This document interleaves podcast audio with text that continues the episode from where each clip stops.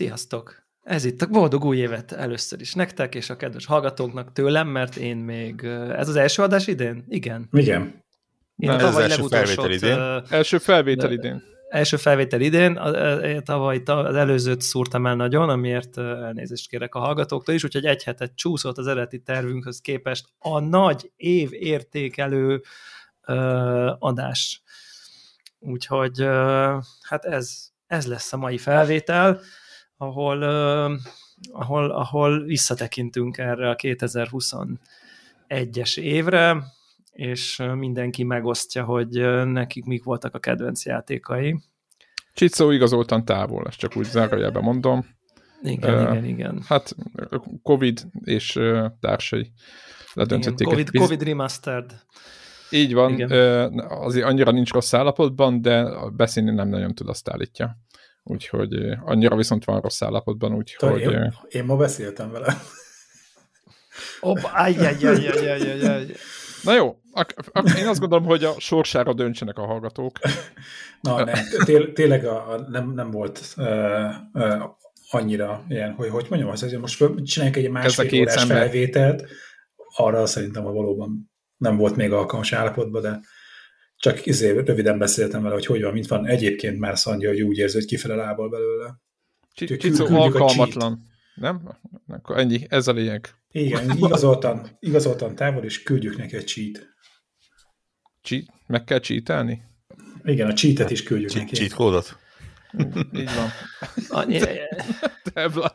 Nem látjátok Dewla arcát, azt hiszem mindent elmond. Mi lesz itt ma, ugye? Ez a kérdés, ez rajzolódott ki az arcán, és boldog. Az a baj, tudom. Ez már hanyadik? Hát, én nem tudom. Mióta toplistázunk? 5, 6, 7, 8? Hát szerintem lehet, hogy több is van, az már. De az elejétől fogva? Szóval, én úgy érzem, hogy akkor bele is vághatunk a közepébe. Mit szólnátok, hogyha tényleg tudom, hogy egy külön adás végig tudnánk beszélni, de nem beszélünk mondjuk egy mérve 5 percet az évről általánosságban? De, egyértelműen. Vannak gondolataid? Abban biztos, hogy nektek lesznek, és majd azokra rácsatlakozva úgy teszek, mintha az enyémek is azok lennének. Igen, ez nincs itt semmi látnivaló, haladjanak a jármű belsejébe, tudod. Ugye egy fokozottan hátrányos évről beszélünk, tehát vagy már a második fokozottan hátrányos évről, és ahhoz képest, amiről azt gondoltuk, hogy azért nagyon sok minden nem lett idén. Azért nagyon hangos volt mindenféle eltolástól, meg balhétól, meg... Igen, rosszul sikerült játékok éve. Igen. Nem volt ez egy könnyű év szerintem, így összességében az industry-nak, hogy így mondjam.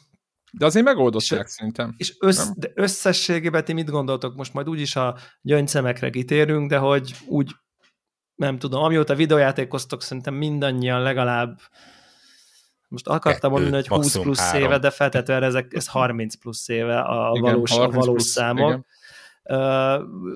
Ha mondjuk abból a 30-ból 20 már biztos relatíve tudatosan történt, hogy mondjuk azt akkor úgy elhelyezni ezt az évet jobbak közé, rosszabbak közé, mi jellemző. Most ilyen felhozatalra értem inkább. Egymás között egy mondatban beszéltük már, hogy vannak azok az évek, amikor van egy, vagy maximum 2 ilyen kiemelkedő alkotás. Tényleg emlékszünk rá évek után is, hogy ez megjelent. A Cyberpunkra gondolsz például. Például a Cyberpunk. Persze, ilyen vagy olyan szempontból kiemelkedő alkotás. Ugye a Cyberpunk az talán mindkettő szempontból. Vagy a Mass Effect Andromeda című epizódjában. Az inkább csak az egyik szempontból. Igen.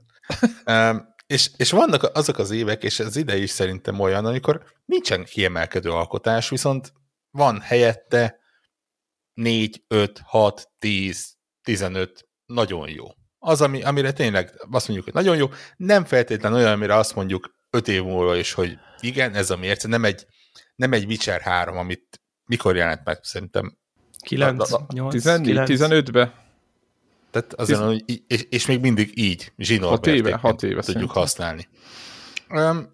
Idén nem Breath sok ilyen Wild, volt. Vagy bármelyik GTA. Persze. Hogy És nem Red Dead Redemption 2. Igen. És vagy nem, Red Dead Redemption 2. Így nem így vagyok biztos benne, hogy ez egy rossz dolog. Úgy hiszem, hogy ilyenkor valamiért kicsit olyan, és ez egyébként az hallgató, legalább nézőit mondtam volna, bakker. Lehet, hogy csak van, aki minket csak a Telegramon követ, és akkor ez nem fura, de lehet. Szóval a hallgatói szavazáson is látszik, hogy tényleg a legutolsó pillanatokig lehetőség lett volna akár az első helyet megfordítani, szemben azokkal az évekkel, amikor így az első helyezetnek a pontszáma az a utána következő három másik játéknak a pontszámának az összege. Igen, mint a Last of Us, vagy a volt. Akár, nem, tehát, hogy példákat ilyenek, próbáljunk hozni, csak hogy értsük a különbségeket. És szerintem ez tök jó, mert így tényleg valamiért simulnak ezek a csúcsok, és így sokkal tágabb lesz, sokkal több játék. Szerintem talán minden eddiginél több játékot is írtak fel az emberek a listákra. Egyszerűen nem homályosítja el a többit egy-egy nagyobb megjelenés. Úgyhogy én full pozitívan éltem meg ezt az évet. Olyannyira, hogy rég volt szerintem olyan, amikor a top 10-es listám nagyon-nagyon nehezen raktam össze, gyakorlatilag egy top 20-as listát írtam plusz 2 játékkal, amiről majd így a maga idejében megemlékezek, mert egyszerűen még a 10. hely fölött is így nekem is volt egy ilyen shortlistem, és arra így 20 játékot kapásból fel tudtam rakni. Ugyanaz nagy nehezen, igen. Nagy nehezen sikerült 10-re lecsökkenteni, de tényleg. Én az első 10-et pakolgattam össze-vissza folyamatosan, mert minden nap, ahogy ránéztem, végignéztem, és egyszerűen nem tudtam dönteni, és aztán utána egy rendezői elvet így kitaláltam magamnak, és utána azóta az így viszonylag masszív egy párnak. Tehát, hogy a Vigenapban én is egyetértek, hogy nem volt, tudod, ilyen, hogy mondják ezt, hogy ilyen korlátos számú, igazán kimagasló játék, emiatt sok jó játékkal lehetett játszani, mert nem vitt el a figyelmet. De nyilván, hogy én halmozott a hátrányos életű vagyok, mert nem tolom PC-n, de valahogy azt éreztem, fő most, hogy próbáltam így visszatekinteni, hogy nagyon sok ilyen remaster volt, mert meg biztos azért is, mert mondom, PC-n nem játszok, és én mondjuk más platformokon most játszottam valami korábbi PC-s játékokkal, tehát, hogy ilyen remake-ek, remasterek, szerintem, nem tudom, én valahogyan azt éreztem, hogy idén több volt, vagy lehet, hogy pont ugyanezért, mint amiről azt mondod, hogy nem volt ilyen kimagasló játék, ami elvinné a figyelmet, hogy én most csúsztam rá ezekre a remake-ekre. Nem tudom, ti mennyire látjátok azt, hogy idén mennyire volt ilyen remasterekben, remake-ekben erős az év? Nekem ez most ez kevésbé van meg, hogy ez most volt ilyen év, amikor ezek nagyon, főleg szerintem a valamelyik PS4 időben, ugye, amikor jöttek ki a mindenféle HD remake-ek tucat számra, nekem most ez nincs meg így. Szerintem lehet, hogy most pont te csúsztál bele a platformjaid miatt, mert talán most kezdenek azok a platformok olyan erősek lenni, hogy már korábbi akár AAA vagy 2,5A játékok oda tudnak érni ilyen olyan mobil platformokra. Akár, de ha belegondolsz, egyébként Mass Effect remaster volt idén, akkor itt volt a Nier Automata, vagy a Nier, mi volt a Replicant, amit mind a kettő játszottunk Warhawk. Volt idén is, igen, voltak remasterek, voltak remake-ek, voltak ilyen rendezőkiadások. Itt volt az a elcseszett GTA, amit aztán rendbe hoztak, sokan nem tudják, de igen, közben rendbe jött az is. De hogy voltak, és most nem, nyilván aki látta meg ezeket a játékokat, azoknak annyira nem fókusz, mondjuk újra, meg mondjuk Mass Effect-et csak úgy letolni, ahhoz szerintem nagyon nagy, hogy mondjam, azok nem egy... Igen, mondjuk abból volt ez a Legendary Edition. Igen, és az egy elég jó kis kiadás volt, szerintem meg ez egy tök jó dolog, tehát aki akar pótolni, ez jó, csak most belegondolunk, ugye sokszor emlégetjük itt a konnektorban is, hogy azért ez a 89-100 órányi játék, ami ugye 3 Mass Effect, vagy milyen 100 óra, lehet, hogy 200 is, az azért nem áll rendelkezésre gyorsan mindenkinek, és azért egy Mm-hmm. Így nálam például ez is szempont. De szerintem itt nem erről van szó, hanem arról van szó, hogy 25 éves az a generáció, aki egyikkel se játszott. Tehát, hogy az igaz, igen. Jó, tehát, hogy okay, ez szerintem ennek ez a piaca, hogy világos, vagy így ezt a nosztalgia és a piac, Dewla, amúgy nem. Hogy érted, az... hogy feltehetően egyetemre jár az, aki akkor született, amikor a Mass Effect 1, vagy most lehet, hogy nem, de érted. Nem csak ez a nosztalgia faktor van, hanem van az is, amit te mondtál, hogy ezek hogy a játékok mondjuk platformról platformra idővel ugye átkerülnek, amikor hirtelen egy platform megerősödik, és potenciálisan olyan, hogy annyi készülékkel rendelkeznek rá, hogy megér régi játékokat portolni. Ja. Például Overcooked, szerintem nekem megvan 2 vagy 3 platformra már, és akkor látom, hogy Switchen idén hozták ki a nem tudom én milyen de facto szuper Uber változatot, amiben benne van az 1-2, meg még plusz DLC. Tartalom. Te is megvetted? Így. És én csak az 1-2-t vettem meg akkor, amikor jött. Igen, van egy ilyen pak, és akkor Greg, te is betold. És akkor ugyanez, és akkor, hogy és akkor megint ezt akár berakhattam volna top 10-be, mert ez az edition, top 10, és rengeteg szórakozás, és tényleg egy ilyen családi játék, de ugyanakkor meg az első-második része külön-külön, nem tudom, PlayStation-en, mert már bucira játszottuk magunkat. Ja. Én azt gondolom, hogy egyébként ez nyilván személyes preferencia, és én értelemben nem vitatárgya, de vitatkoztunk már a legjobb értelemben. Nekem én szeretem, hogyha tovább lép az iparág azzal, hogy azért, ha jut egy mérföldkő. Tehát én nekem inkább legyen 1-10 pontos, és 3-8 pontos, mint 4-9 pontos. Tehát, hogy nekem ilyenkor egy kicsi hiányérzetem van, hogyha egyetlen egy valami, ami viszi a fákját, és egy picit előrébb mozdít mindent, nyilván nem lehet minden év ilyen. Tehát, hogy ezt így nem jöhet ki minden évben egy új GTA, vagy egy akármi, vagy egy új Breath of the Wild, vagy egy új, nem tudom, akármi. God of War megújulás, vagy, nem lehet. Nem vagy egy új Last of Us, vagy nem tudom én, ami olyan...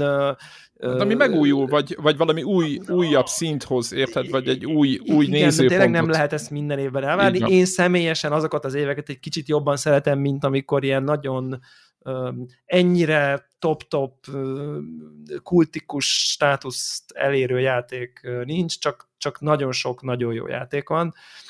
És szerintem még egy dolgot, aztán utána rá is térhetünk a listára,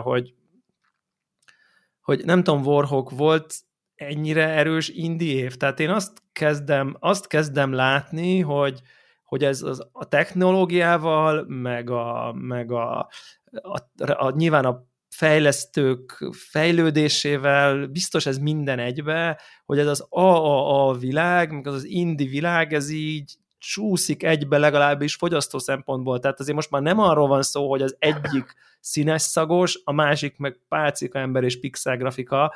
Tehát, és bele kell képzelni, igen, hogy az jó. Tehát, hogy egyrészt van ilyen, tehát hogy nyilvánvalóan nem Guardians of Galaxy szintű RTX fog szembe jönni a nem tudom én egyfő stúdiótól, tehát most nem ezt akarom mondani, de hogy egyre kevésbé van olyan érzésem egy csomó indie játék esetében, mint hogyha az Avengersből, az IMAX-ből beülnék a tonetszékes művészmoziba. Tehát, hogy már nincs ez az ilyen elvontabb, vagy ha elvont, értitek, hogy mit akarok mondani? Hogy szerintem ez így abszolút közeledik, és már ott van, és szerintem mindannyiunk listáján lesz indie játék. Feltehetően nem is a fele az. Feltehetően nem is. Jó, de jó, igen, oké, de te ugye nem jár. Tehát, hogy mondjuk Warhawk listáján biztos vagyok benne, hogy van egy csomó indie játék, és ő nagyjából az összes AA játékkal játszott, és az enyémen is van egy csomó indie játék, és én szerintem sokkal jobban nem tudom én, rá vagyok függve a színes szagos dolgokra, és még az enyémben is van, és szóval, hogy szerintem ez őrületesen király dolog. És egyébként ez üzletileg is ez látszik, hogy ezek, aki nagyot megy, az oda tud érni, tehát így ez tök király szerintem. Jó, hát akkor igen. Egyik hát hogy mondjam, megjegyzésem, az enyémben nincs. De nem azért, mert nem játszottam. Kikban, hol kell? Hozzáteszem, hogy a párhuzamos hallgattam az egyik másik magyar podcastet, és ott ami nem mi vagyunk. Most miközben veszük föl. A második legjobb. A második legjobbat, és ott van egy úriember, aki egyébként, aki követi a podcasteket, azt tudja, hogy annyira nem nagy indie játékos. És a Sasa volt az, aki megjegyezte több játékról, és hogy ezzel is milyen jót játszott, és én meg is lepődtem ezen, tök másról szólt egyébként az egész kicsengés a podcastnek, tök másról, csak erről nem is, meg se álltak ennél, de nekem föltűnt, mert ő mindig mondta, hogy hát az alcímek, meg hogy így, meg úgy, meg amúgy, és most ott igen, csak ott volt a listáján, neki is több cím. Nekem nem azért nem volt ez a cím, hanem az a két játék, amit én nagyon akartam, egyszer még nem értem oda, és egyszer nem tudtam föltenni. Ja.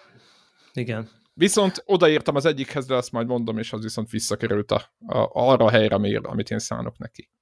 Na mindegy. Szóval válaszolva a kérdésre egyébként, igen, én is azt vettem észre, hogy nem tudom, hogy azért, mert az indie címek erősödtek, vagy azért, mert a AAA-k nagyon gyengélkedtek idén, és itt nem csak arra értem, hogy amit beszéltünk néhány perc, hogy kevés, hogy nem jelent meg kiemelkedő, hanem arra, hogy amire azt tippeltük, hogy jó lesz, az is kisebb-nagyobb értékben azért bukott. Tehát itt azért nem lehet érdemes megemlékezni az év nagy FPS bukásaira, amire azért senki nem számított, hogy tényleg egy ilyen... Ki nem?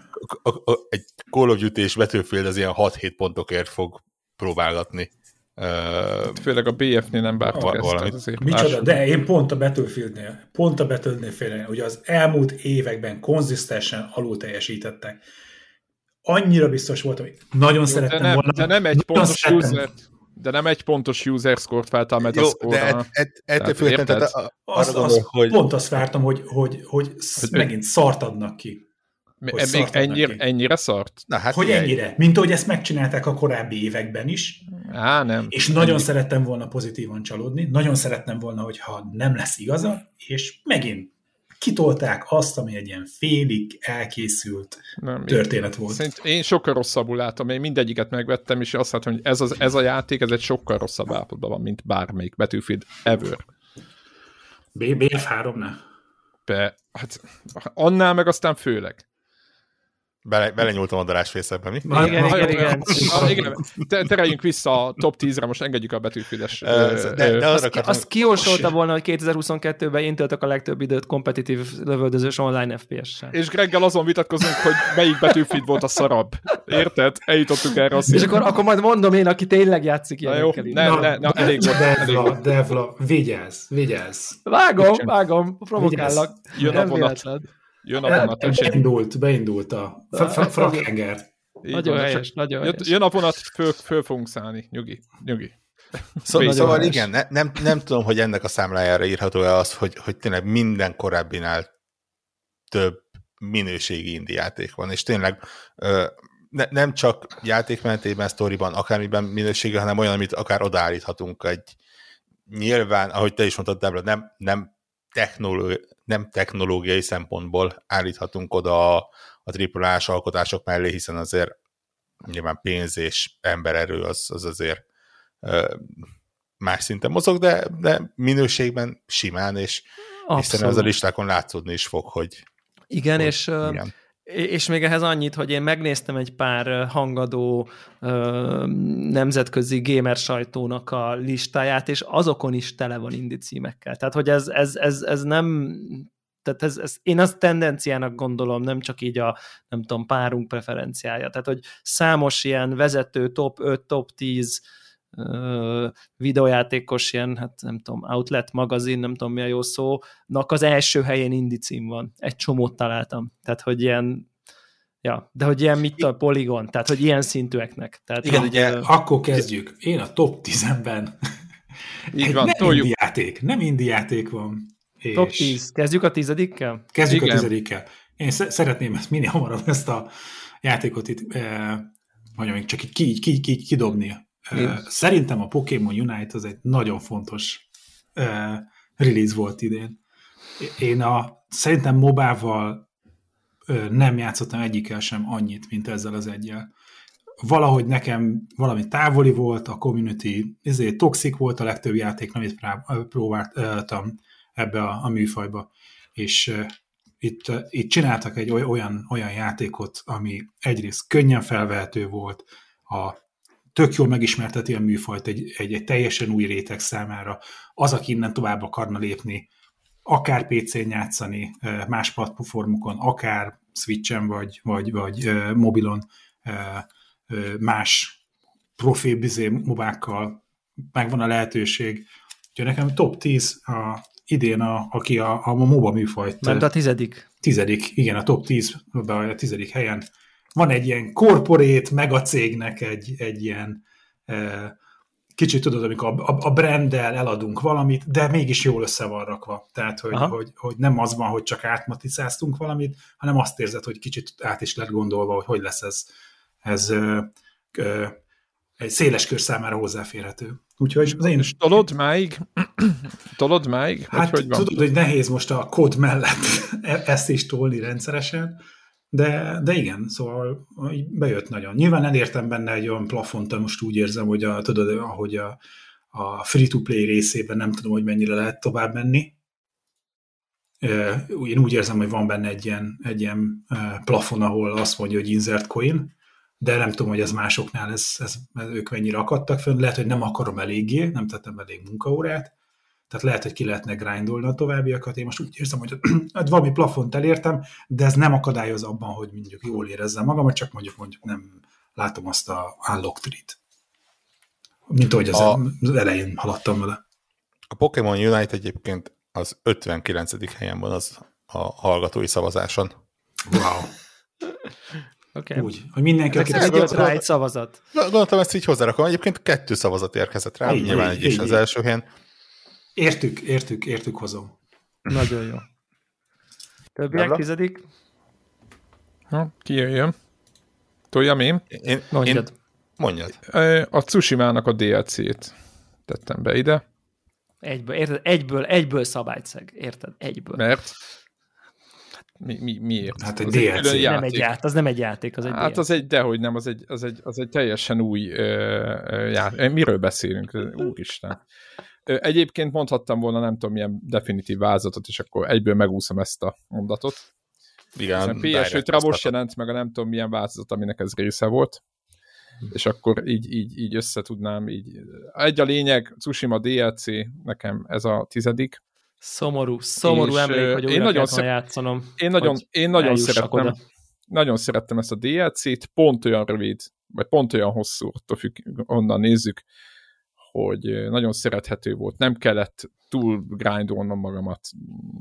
Visszakerültem arra... Mert megvolt a szíved azért. Hát igen, arra 6-8 órára visszakerültem a Tsushima-ba.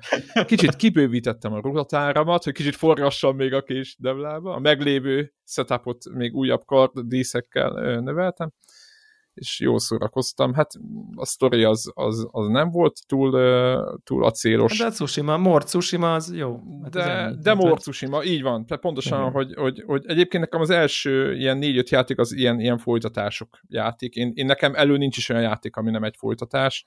Nem nagyon hiszek abba, hogy ilyeneket kell előre tenni, de mindenki másik gondolkozik erről. Nekem a top listáim azok ilyenek. Úgyhogy nálam a Tsushima DLC. A 10. vagy a PS5-ös Tsushima, ha úgy tetszik.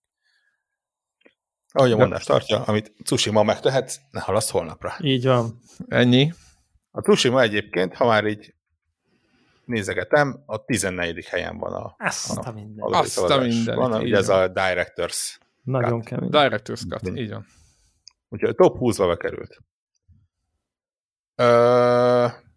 Nálam a 10. helyen egy indie játék van. Illetve még mielőtt belekezdek, egy kis disclaimer, ahogy dolgoztam a listán, így felírtam magamnak, hogy igazából 2 játék van, amivel nem játszottam idén, és bekerült volna a Deathloop és illetve valószínűleg bekerült volna így az elmondások alapján a Deathloop és a Kena. Úgyhogy ez nekem ez nem a... Nem hiszem, hogy a Kena bekerült volna. Nem? És a Kena így azt mondom, hogy ezek esélyesek voltak. Nagyjából ez az idei pile pile of shame-em. Nyilván kimaradtak ilyen, mint Resident Evil 8, meg Tales of Arise, amik ilyen magas pontokat kaptak, de jó esélyre azok nem lettek volna a listámon. Úgyhogy viszonylag jó volt ez az év így, abban a szempontból, hogy így minden olyan megvolt majdnem, ami érdekelt. Ennek tükrében a 10. az pont nem egy játék, hanem egy audio-vizuális élmény, az Artful Escape nevezetű kisebb csoda. Szerintem beszéltünk róla hosszasan. Hogyha rajta van a listámon, akkor ilyenkor így ugassam be, hogy nálam hanyadik, vagy majd... Majd odaíted. Oké. Igen, tehát imádtam minden egyes percét. Csodálatos. Megmondom szintén, hogy a 10. és 11. hely között egy nagyon vaciláltam, hogy mi menjen oda. Úgy éreztem, hogy ez olyan, amit így még máskor is elő tudok venni azért, hogy csak úgy egy-egy bolygót meghallgassak. Meg tényleg előszokott a zenéje kerülni, nem tudom, a zenei albuma simán egy vezetéshez. Úgyhogy tényleg ez egy olyan, amit így nagyon szerettem, és tuti, hogy ha másképp nem, akkor a zenéje miatt megmarad a következő évekre is. Képzeld el, nekem ez olyan ez a játék, van néhány ilyen sorozat is egyébként, amit annyira szerettem, hogy nem játszottam végig, mert nem akartam, hogy vége legyen. De ennek a végén van a legjobb zene, a koncert. Pont a hallgatók van a Telegramon, nem tudom, a BoJack Horseman-nel is így vagyok, hogy az annyira kötődtem hozzá, hogy így valahol az utolsó évadban így jó, majd tudod, amikor az utolsó falatot el akarod tenni még, és aztán örökre ott hagyod, vagy nem tudom, és ez nem szándékos, csak egyszerűen így annyira jó, és majd be fogom nyilván fejezni, csak mit tudom én, 85%-nál járok, vagy valahol a legeslegvégén így a történet eszkalációja szempontjából, de ezért nem azért nem fejeztem be, mert uncsi, hanem azért, mert túl jó. Úgyhogy majd nekem is lesz a listámon, majd ha odaérünk, akkor mondom, nekem előrébb van. Nekem a 10. az, ami nekem a Guardians of the Galaxy a 10., ami nagyjából annak szól, hogy ez kicsit ez olyan játék, amit nekem csináltak. Tehát Marvel, cool, jó a zene, a megfelelő hardveren döbbenetes grafika, egészen csodálatos fények, az egész tényleg örültem volna, hogyha a Marvel filmeken ennyire jól szórakoztam volna, mint ennek bármelyik egy óráján. Tehát így szerintem ez sokat elmond, úgyhogy szerintem ez egy abszolút triple A, én semennyit nem vártam tőle, és meglepően jól szórakoztam szinte végig. És ezt befejezted, ugye? Még játszottad. Uh-huh. Annyira. Megmondom szintén, nekem nincs a listámon, legalábbis a top 10-ben, de én is így vagyok vele, hogy így dacára annak, hogy nekem kicsit ilyen voltak vele bajaim, tehát ugye a nem létező harcrendszer, az, hogy ennyire csőjátékot rég lehetett látni, tényleg, tehát az Uncharted ehhez képest open world játék igazából. De Atya úristen. De akkor is, tehát vannak azok a pillanatok, amikor komplett pályarészek, amik így simán benne vannak az év top jelenetei között. Igen. Most már talán annyira nem spoiler, legalábbis próbálom nem részletesen mondani, amikor ugye keressük a Edemet, és ott az a komplett pálya úgy, hogy a Mantis ott dumál, a játékbeli Mantis köröket ver a filmbeli Mantisre, és simán elviszi a sót az összes karakter elől szerintem. Amúgy igen. Hát, ha nem is az összes, de egyébként mindegyik karakter tök jó volt egyébként. Főleg egyébként úgy, hogy egyébként megvan a élő színész nagyon erős brandként, és utána mindenképp valami utánnézésből indultak, tehát és szerintem talán a főszereplő csúszott le kicsit szerintem a élő verzióhoz képest, ott egy kicsit jobban hozta, de de mindegy, szóval tök jó, Guardians of the Galaxy király. Annak tükrében, hogy az Avengers-nél mennyire fújoltunk, hogy nem a filmbeli szereplők vannak itt, tényleg így oké, rendben, semmi gond. Meglett a maguk is személyisége. Igen, ez tök király. Na nézzük a 9-est. Még mielőtt tovább megyünk, a hallgatóknak a 10. helyezettje. Okay. Az a Super Mario 3D World + Bowser's Fury.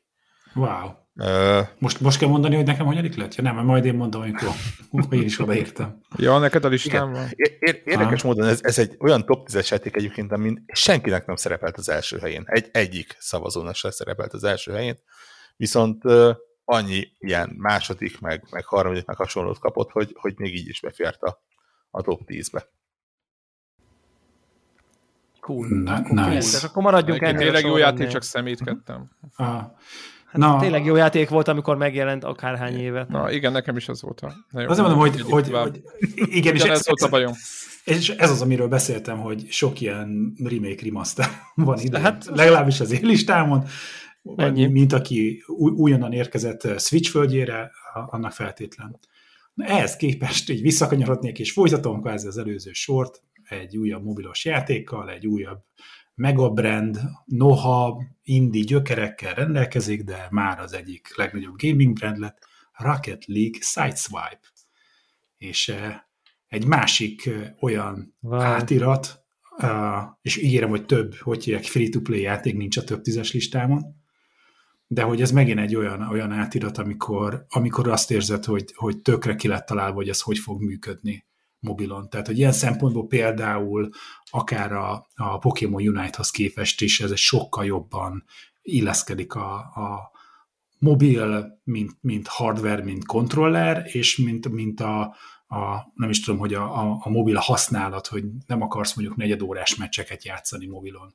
Tehát, hogy egy ilyen egy az egybe, hogy egy port, az nem működne ennyire jól, mint amennyire a Swipe jól működik. Úgyhogy ennyi, ez a Rocket League Sideswipe nálam a 9. Okay.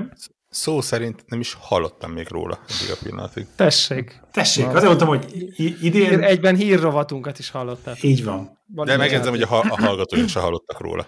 Így jár, aki nem játszik PC-n eleget, úgyhogy... Nem, mobilon, mert PC-n... Nem, az, aki nem játszik, mondom, PC-n, annak ez jut. Ja, értem, jó. Oké, hát nálam a 9.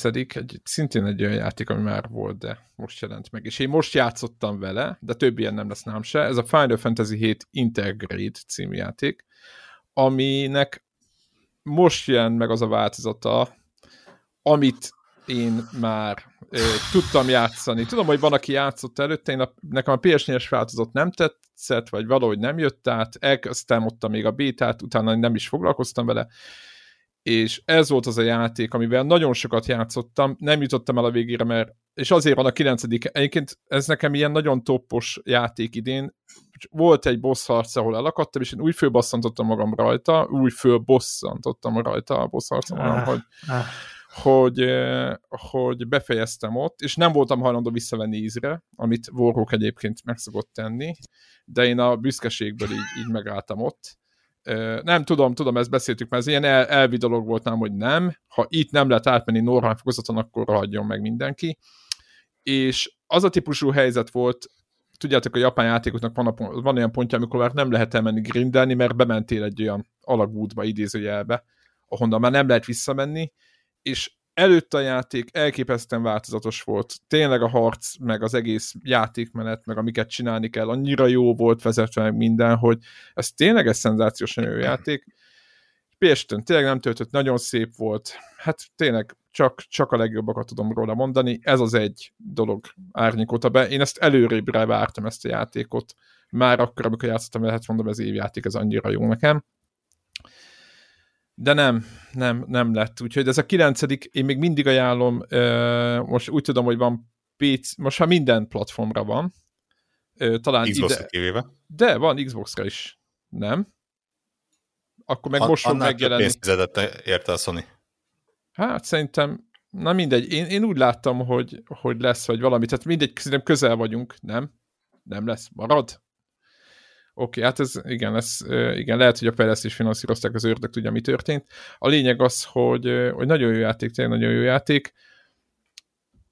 Nem tudom, mikor lesz a folytatása, arról nem tudunk, de hát ezt se vittem végig, úgyhogy ilyen szinten. Úgyhogy a 9. hely, de több ilyen kvázi remaster, nem, remake, mert ez nem remaster, bocsánat, remake nem lesz a listámon. Annyira nálam viszont... azt a 10 órát, amit beletettem az elődjébe, és teljességgel képtelenségig meggátol, hogy újra végig meddig mentél vele, megtudhatjuk, talán nem spoiler. Ott olyan ektek vannak, vagy hogy van? Igen, de hát, tudod, mondjuk helyszínek, mondjuk voltál a városban, ahol ott szerepelni kellett egy ilyen arénaszerű helyen. Szerintem igen. Egy ilyen házat kellett legyőzni, azóta vége, szenzációs volt. Ott egy ilyen boss harc, egy ház volt. Nem tudom már. Annyira emlékezetes, hogy... Nem, szerintem addig nem, de valahol nagyon közel ahhoz. Aha. Annyira most rossz, hogy tudod, hogy így elkezdek játszani, és így úristen, mennyi van még hátra, és pont nagyon rossz JRPG-t újra játszani, mert azért sok harc, meg dungeon felfedezgetés. És ha belátod, egyszer akkor unod. Így van. És utána a sztori meg megvan, hogy mi fog történni, meg hova vezet, meg hova ér oda, és fú, nagyon rossz újra játszani. Úgyhogy valószínűleg majd megnézek meg valami katot, és akkor a második rész, ha jön, akkor onnan becsatlakozom. Na, egyébként igen, én nagyon gondolkozom rajta, azóta is, azt hiszem nyár óta, vagy nem tudom mi, hogy így évelődöm rajta, hogy most levenném ízira, akkor tovább jutnék azon a ponton, de egyszerűen nem visz rá a lélek, hogy így. És tudom, hogy közbe lehet álligatni meg mindent, de annyira főbosszantott, hogy... Na jó, ennyi, 9. ennyi volt. Warhawk. A hallgatóknál a 28. helyig ért el ez a játék egyébként. Hát ez van. Nálam a 9. csodás-csodájára egy újabb zenés élményjáték, teljesen más stílusban, ez pedig a Genesis Noir, ami... Tudtam, hogy rajta lesz a listádon ez. Egyszerűen, de ennek mondjuk nem hallgatom a zenéjét. Ez szerintem a játékkal együtt működött ez a zene. Nincs lelked, és utálod a jazzt. Nem, szerintem, megmondom szintén, hogy most, ahogy az ilyen kedvenc játékzenéimet írogattam a 21-es évről, így meghallgattam a zenéjét, és jó zene, csak nekem szerintem itt nagyon-nagyon erősen kapcsolódik össze a képi és a zenei világ, és egyszerűen nélküle nem működik annyira. Vele viszont egyszerűen, tehát így pontosan viszont, hogy tátva maradt a szám, hogy ez így interaktív formában ott van a képernyőn, és irányítani tudom, bármilyen keveset is kell irányítani, de akkor is nem csak egy ilyen, nem egy olyan alkotás, amit egy művészmoziban simán levetíthetnének. Úgyhogy nálam ez nagyon működött. Ez az idei év egyébként a zenés játékokban nálam.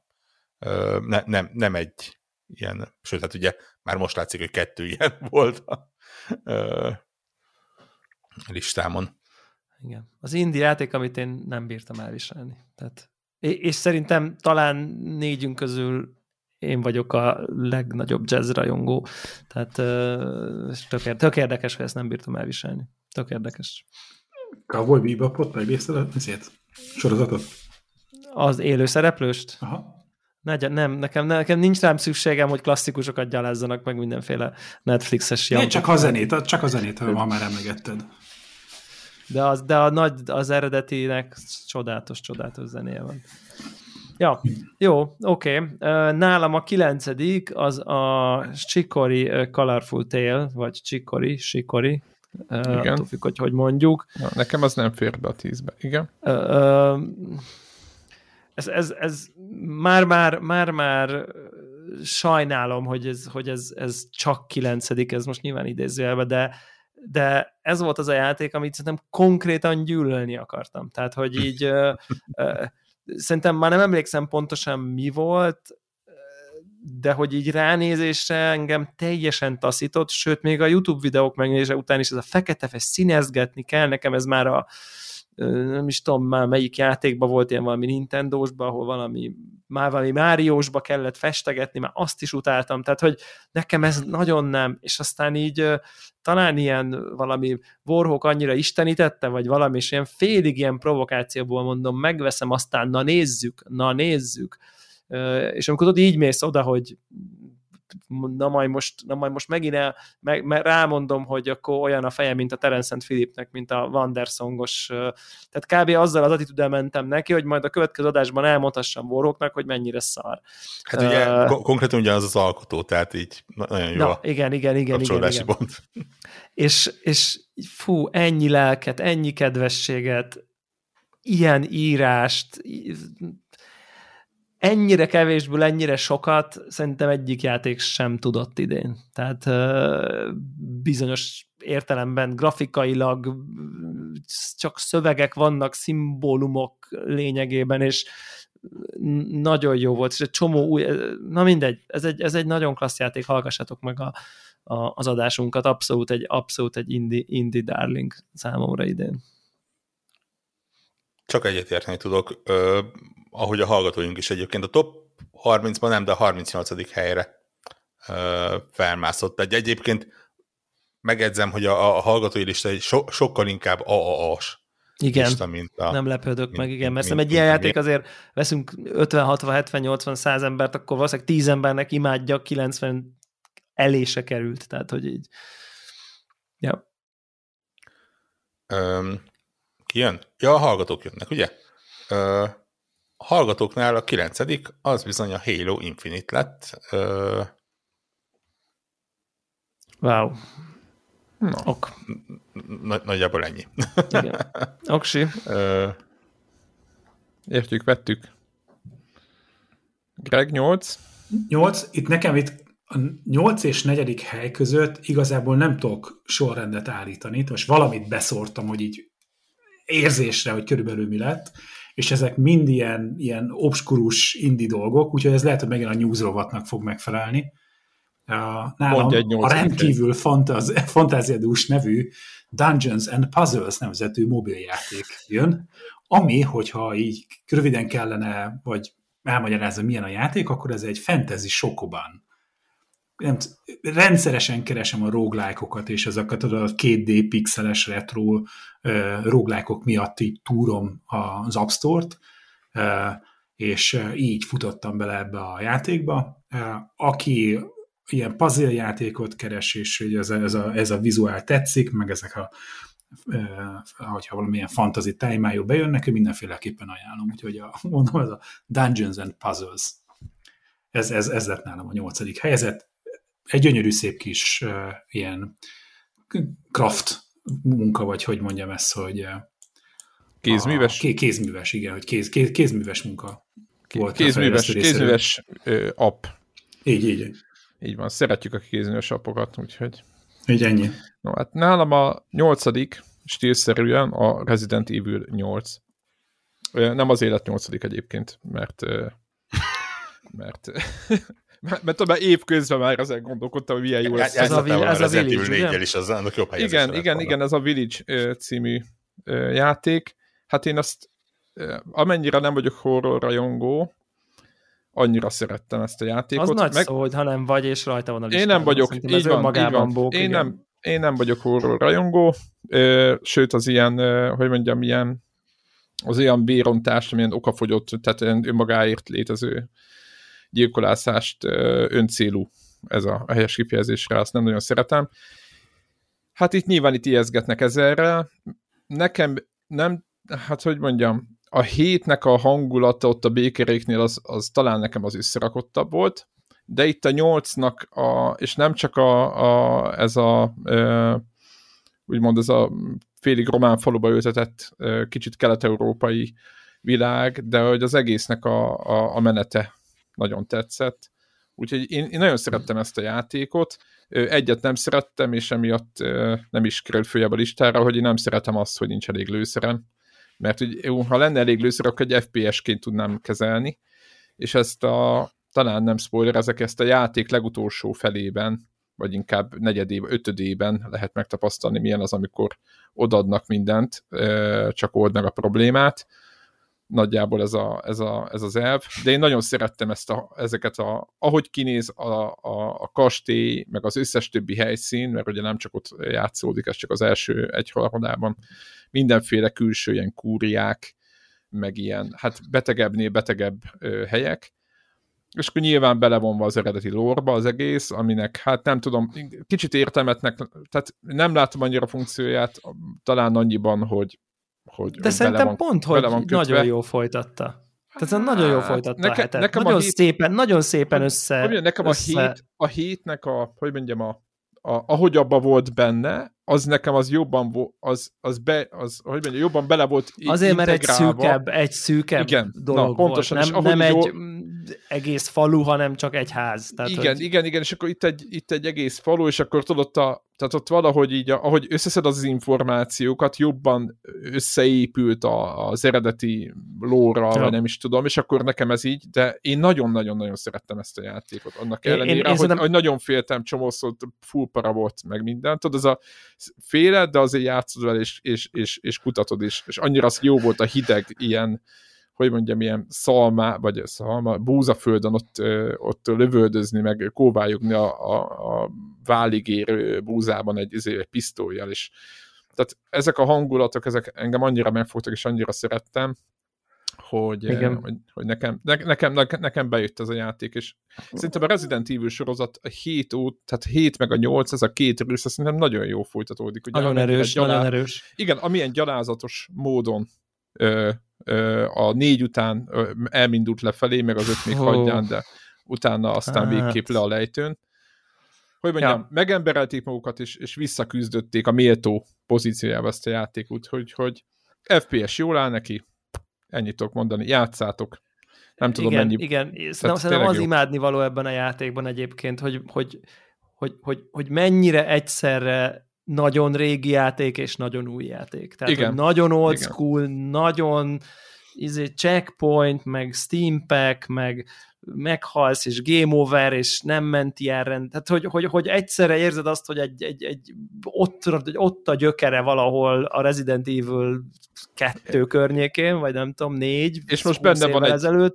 És máskor benne van egy kereskedő. Az meg lenyűgöző grafika, és egy csomó újszerű dolog, és nem dobja le a régi mechanika az új köntöst, és ez nagyon szépen ízléssel van összegyúrva, szerintem ez egyik legszerethetőbb tulajdonsága a hangulatán kívül ennek a játéknak. Igen, nagyon jól áll ennek, és tényleg ezek az új mechanikák, nyilván a Resident Evil 7-ben is volt az, hogy ugye meg kell, meg az összes része volt, csak hogy maga kereskedő, mint ténykér, akkor összegyűjthető elemek a faluban, most jobban, tehát hogy mondjam, ezek az open world, nem volt open world az a falu, de kicsit jobban ki volt nyitva a játék, hát mint a hét.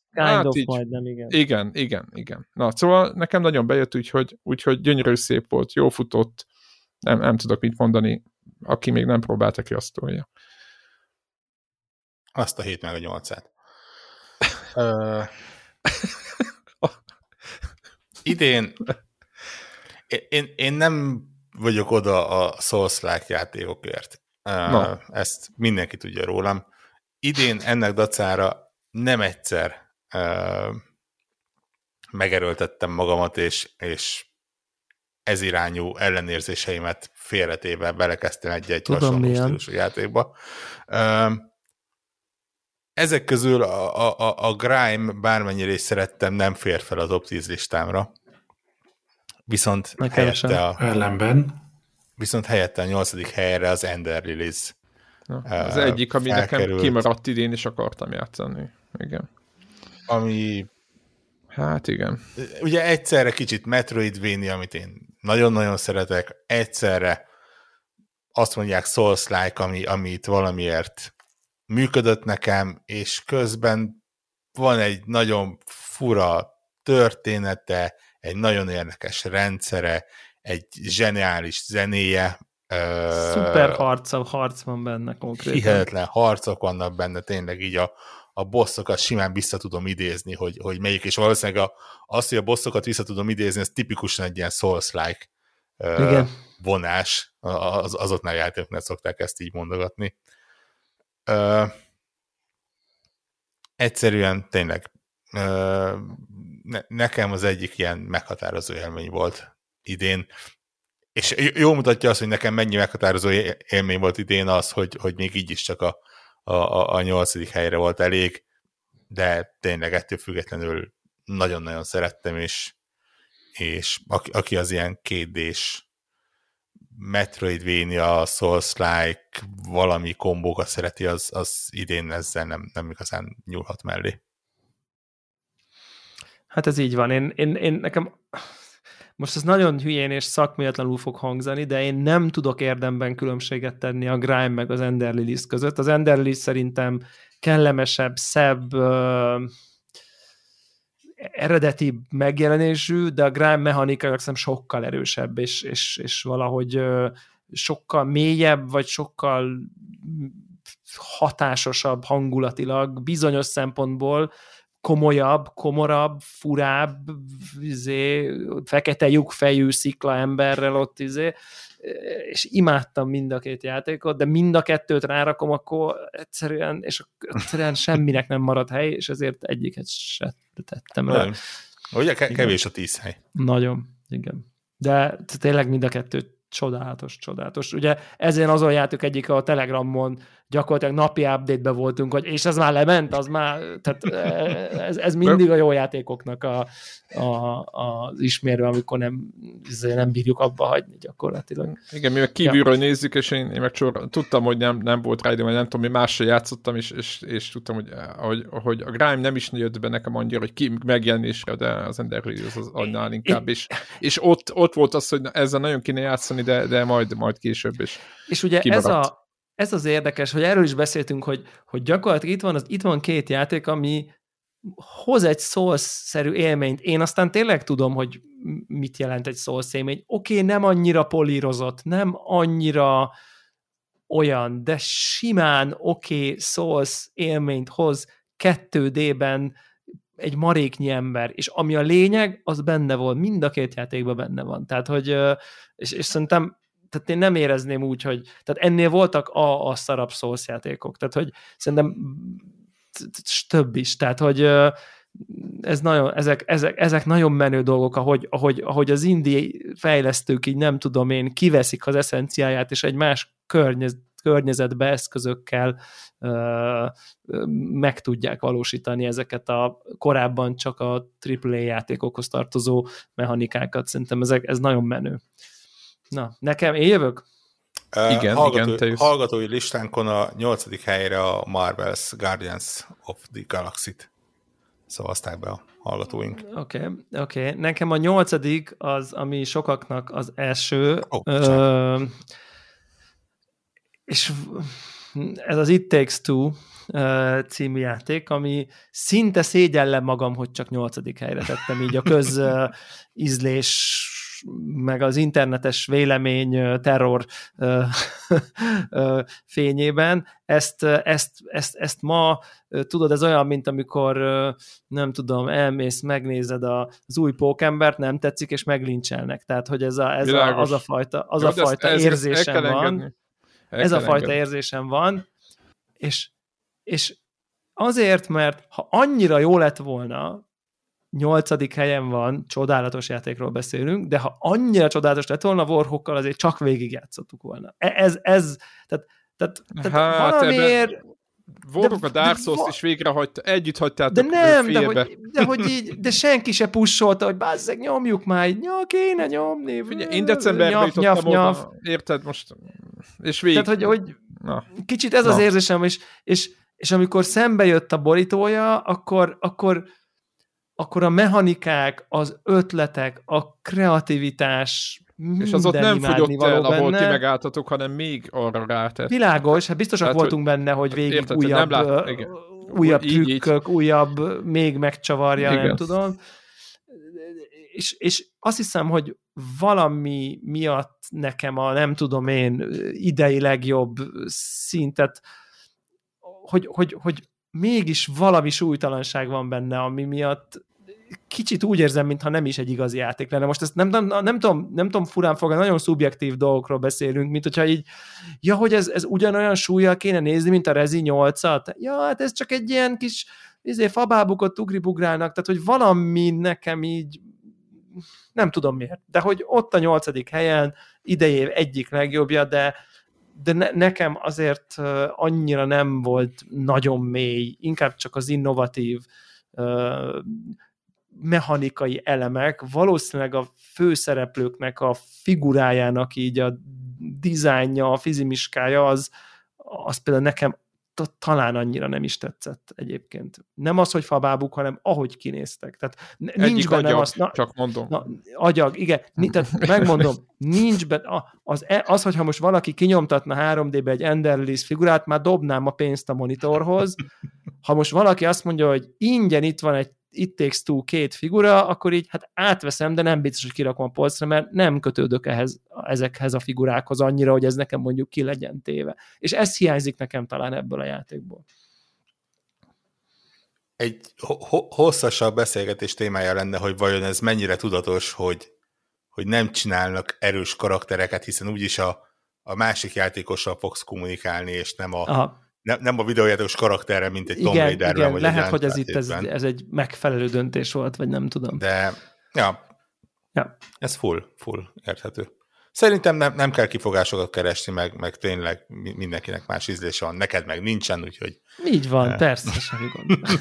Ja, és lelkileg pedig szegény vagy, üres vagy, azt bocsánat, de tehát a plusz elefántos rész az év rémálmot előidéző pillanatában ott képzeljétek van. Képzeljétek el, ha már itt tartunk, a plüsselefántos résznél a gyerekem, a fiammal játszottam éppen, és hát ott, hogy mondjam, tehát nem tudom, így kellett, hogy magyaráztam neki, hogy ez csak egy, nem csak neki, magamnak is, hogy ez csak egy átvezető dolog, később majd megjavítják, meg nem tudom, hogy ne aggódjál, hogy ez csak egy ilyen, de valójában, ha hibáját kell ennek a játéknak felhozni, akkor azt mondom, hogy az szükségtelen volt.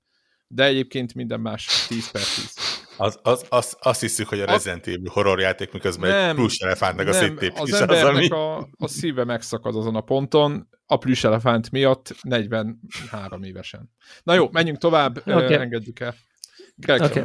Ide akar nem, emberek. Hallgatóknak volt már 8. A hallgatókat már véletlenül. Igen, most már hetedik. Igen, 7-nél egy újabb mobiljáték, és már mikor játszottam vele, és elkezdtem utána olvasni, akkor jöttem rá, hogy igazából ez egy mobilos remake, egy meglévő talán PC-s játéknak. Sparklite. Ez a 6, nem?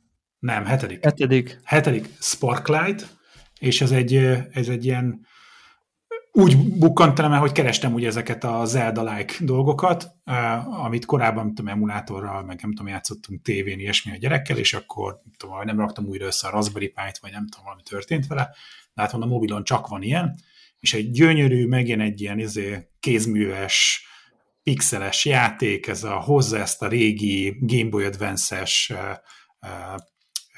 JRPG érzést, mit mondjak még róla, egy roguelike, és persze, ami miatt még ugye nekem szívemnek nagyon kedves volt, van egy ilyen steampunk tematikája, úgyhogy vannak benne fogaskerekek, meg puskák, és ez mindez egy ilyen gyönyörű szép RPG. Úgyhogy aki esetleg nem játszotta korábban PC-n, annak az egy kiváló mobilos ajánlat. Konzolokon is van egyébként, ez mobilon jó irányítani? Így valami ez kicsit ilyen nem tipikusan érintő képernyőre. Hát figyelj, azért után most már valamennyire megszoktam a Pokémon Unite után, aminél így vertem a fejemet a képernyőhöz, hogy miért nem támogat kontrollert, de ez tényleg jó kérdés, vissza kéne mennem és megnézni, hogy hát a Sparklite-ban van kontroller támogatás. Egy próbát megér. Igen, de kifejezetten kellemes és kedves játék. Igen, nagyon jó pofa. Hát... Dewla, hogy az előbb ugye egy ilyen tömegízlése elleni vétkedtet, most én jövök a másikkal, nekem a 7. a Forza Horizonnak a legújabb része. Az oka pedig nem az, hogy nem lenne kurva jó ez a játék, vagy nem a legjobb Forza Horizon lenne, amit valaha csináltak, sőt a legjobb legjobb arcade autóverseny, amit valaha láttam konzolon. Egyszerűen az oka az, hogy ez a játék, ez most már a 3. része kb. Ugyanazt adja nekem.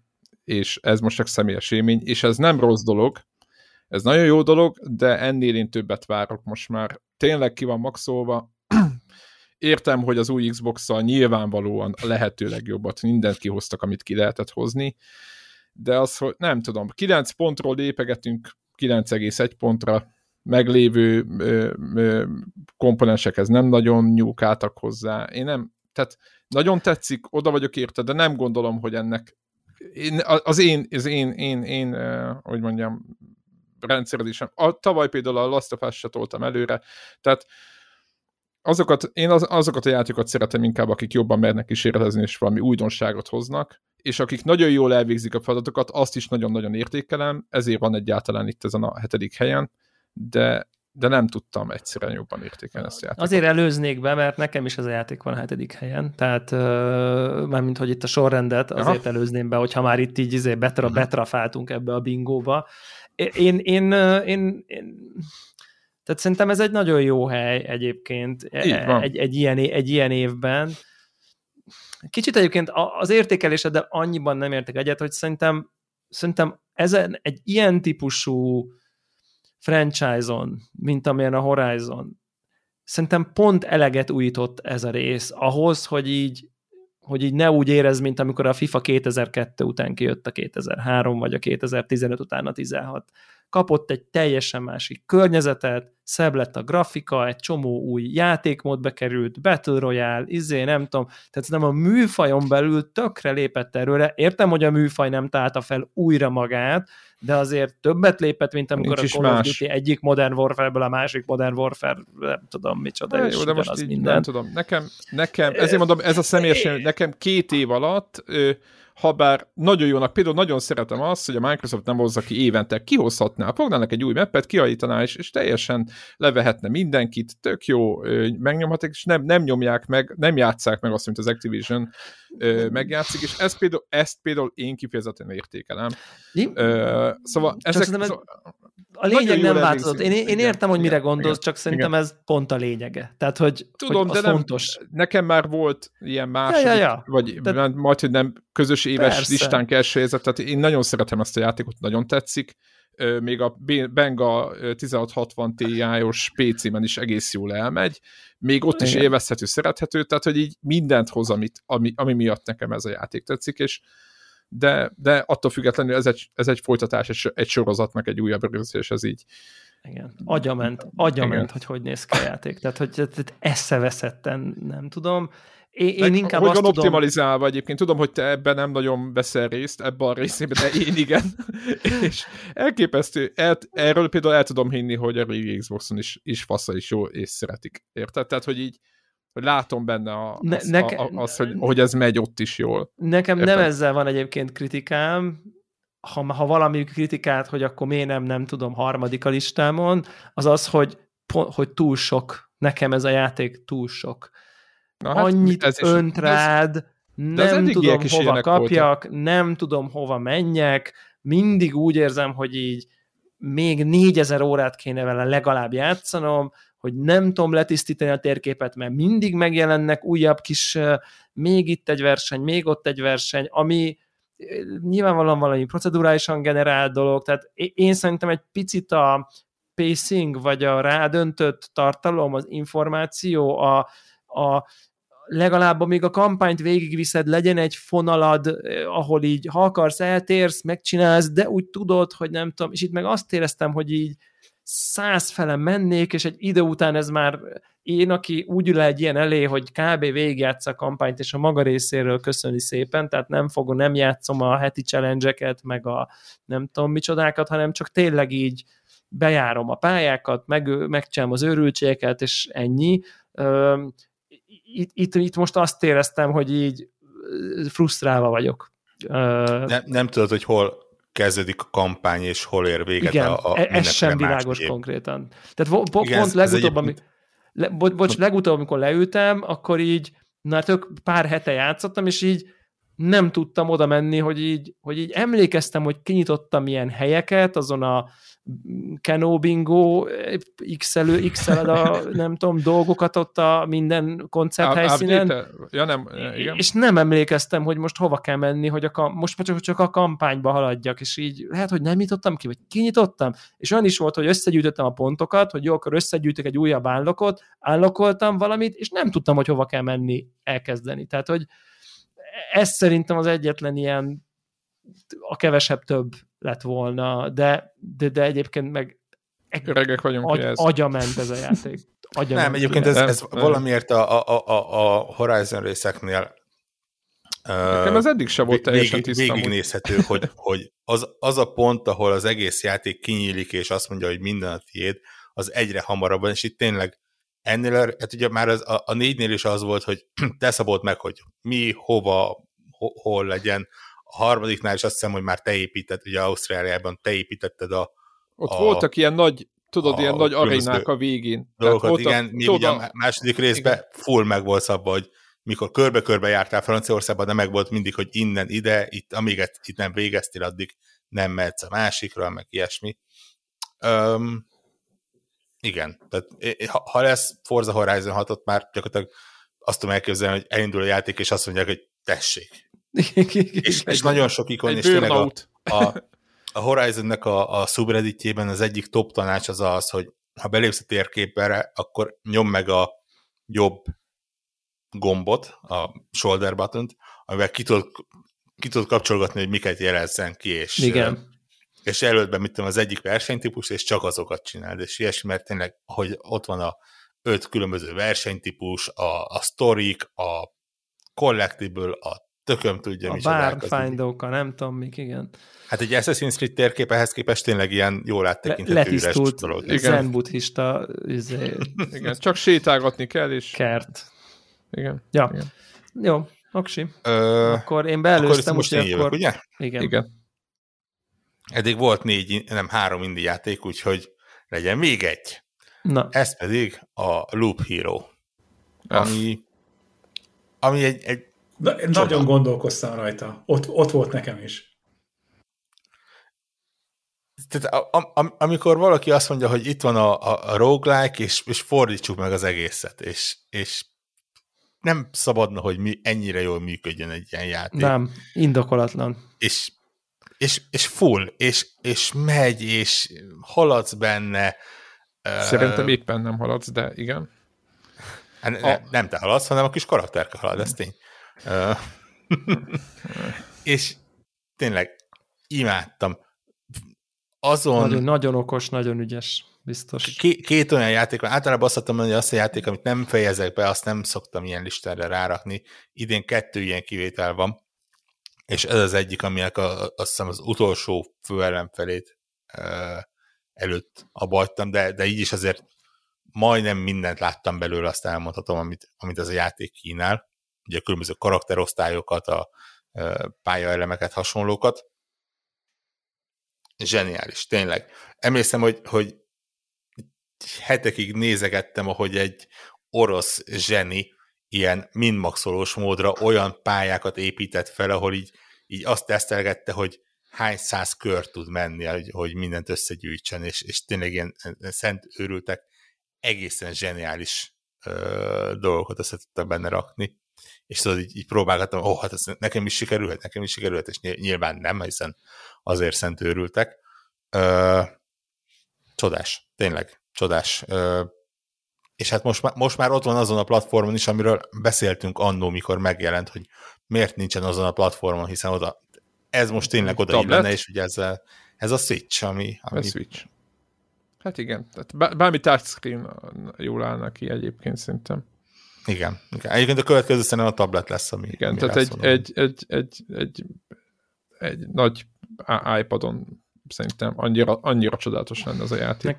Nekem ez a játék egyébként így az ilyen honorable mentions éppen nem fért be listámon van, és talán azért került ki, mert eltávolodva tőle úgy éreztem, hogy így bizonyos értelemben egy cookie clicker. Az. Na pontosan, ugyanezt megírtam Twitteren. Ez a mélyén az. És nem tisztel az időt. De ezt nem látod akkor, amikor játszod, vagy, nem is, vagy ha látod, nem is zavar, vagy nagyon okos, de hogy most én játszottam a játékot, vagy a játszék engem, vagy... És nem tiszteli az időnek. Nekem ez volt a bajom, a legjobb, legnagyobb bajom. Nem tiszteli az időnek. De várj, azért a cookie clickernél azért nincs ebbe több stratégia? Végtelennel több van, csak hogy... Abba is van stratégia. Nézd körbe, hogy körbe mehes, hogy aztán körbe mehes, hogy aztán végül körbe mehes. És aztán nagyobb számokat írjon ki, miközben körbe mész. Ezért építesz dolgokat, hogy még nagyobb számokat írjon ki, hogy mikor körbe mész. Tehát hogy így értem a kukikert. Értem, amit mondasz. Nekem most, hogy így mondod, így van egy ilyen rádöbbenés, de hogy ennél vagy az illúziót, jobb illúziót kelt, hogy én vagyok kontrollban. 10 akárhány órán van a játékban, vagy 15, vagy nem tudom, tehát hogy sokat játszottam, és imádtam, csak talán van, kicsit utólag visszanézve van egy ilyen... Lehet, hogy én túl egy ilyen érzetem, hogy... Túl sokat cookie-klikereztem, igen, és én egyből kiírtam Twitterre 2 óra után, hogy gyerekek, ez egy cookie-kliker valahol a lelkeméjén. Pedig esküszöm, nem beszéltünk. Sem, így van, nem is beszéltünk erről. És nem azért, mert nem szeretem a cookie clickert, vagy ez ne tetszen, imádom ezt a játékot, egy volt a bajom, tényleg. Azt mondta, Warhawkkal beszéltünk, lehet, hogy talán felvételen is, hogy ez a játék egyébként nem könnyű, és a stratégiát... 20 órán van a játékban közben, így van, igen. Nagyon jó. A stratégiákat nagyon jó ki kell találni, viszont ezt próbálkozni kell, tehát próbálgatni kell, tehát ez nem triviális, így, ahogy mondta, hogy a szentőrültek hogy nyomják a több száz kört. Ez azért van, mert pontosan, precízen kezdik érteni a mechanikát. Excelbe kiszámolták, gondolom. Úgy, na, és akkor igen, hogy hova kell tenni a vámpírt, meg az úgy is mondhattam volna, hogy Excel táblával játszok, így is mondhattam volna. Na igen, és ez így, igen, ha tetszik. Igen. És messziről nézve van bennem erben egy pici az, hogy a 10-es listára nem fért rá, de én azért ezt nagyon behúzós, és még egy dolog van, hogy én úgy érzem, hogy ha utólag úgy érzem, hogy egy játék manipulálni próbált, vagy így az ilyen addiktív kis... Tehát, hogy itt éreztem azt, hogy nem vagyok ura a saját időmnek. Tehát, hogy ide leültem, és így, jó, de még most azt még egy kört, és akkor még... Tehát ez a Civilization típusú one more turn, ilyen azt az ilyen addiktív... loopot, igen, azt tekergeti, és azért én egy ilyen 10%-ban azért inkább haragszom is rá, mert annyira minimál eszközökkel igyekszik függővé tenni a játék kapcsán, amiért 10%-ban inkább haragszom, és csak 90%-ban mondom, hogy zseniális. Illetve jegyezzük meg, hogy ennek a játéknak a dizájnja egyébként csodálatos. Tehát csodálatos per nem létezik, tehát hogy még nem döntöttem el teljesen. Ahogy kinéz, abba az értelem, tehát most nem mint játékdizájn, hanem tehát ahogy kinéz, szerintem az szenzációs, tehát minden szempontból. Nyilván egy C64-nek a palettáját használták, vagy látszik rajta, és ez szerintem önmagában egy tök jó dolog, amikor valakik direkt rámennek, hogy egy adott számítógép adott palettájából puzzle-özzik össze, ez egy tök nagy teljesítmény, lehet, hogy nem látszik átlagembernek, de szerintem az, illetve kiváló a zenéje is, úgyhogy habár egy cookie clicker szerintem is a lelkeméjén, amivel nagyon jó játszani, de azért a jóval több van benne, szerintem zene, meg tehát minden szempontból jóval több van benne, úgyhogy ez nagyon, nagyon jó játék, nálam se fért föl a listára, egyébként nekem top 20. A hallgatóknál a 26. helyen van. Oké. Így van. Na, Greg. És mi a hallgatóknál a 7.? Így van. Vagy te voltál már Warhawkban? Igen. Volt. Én most voltál. Igen.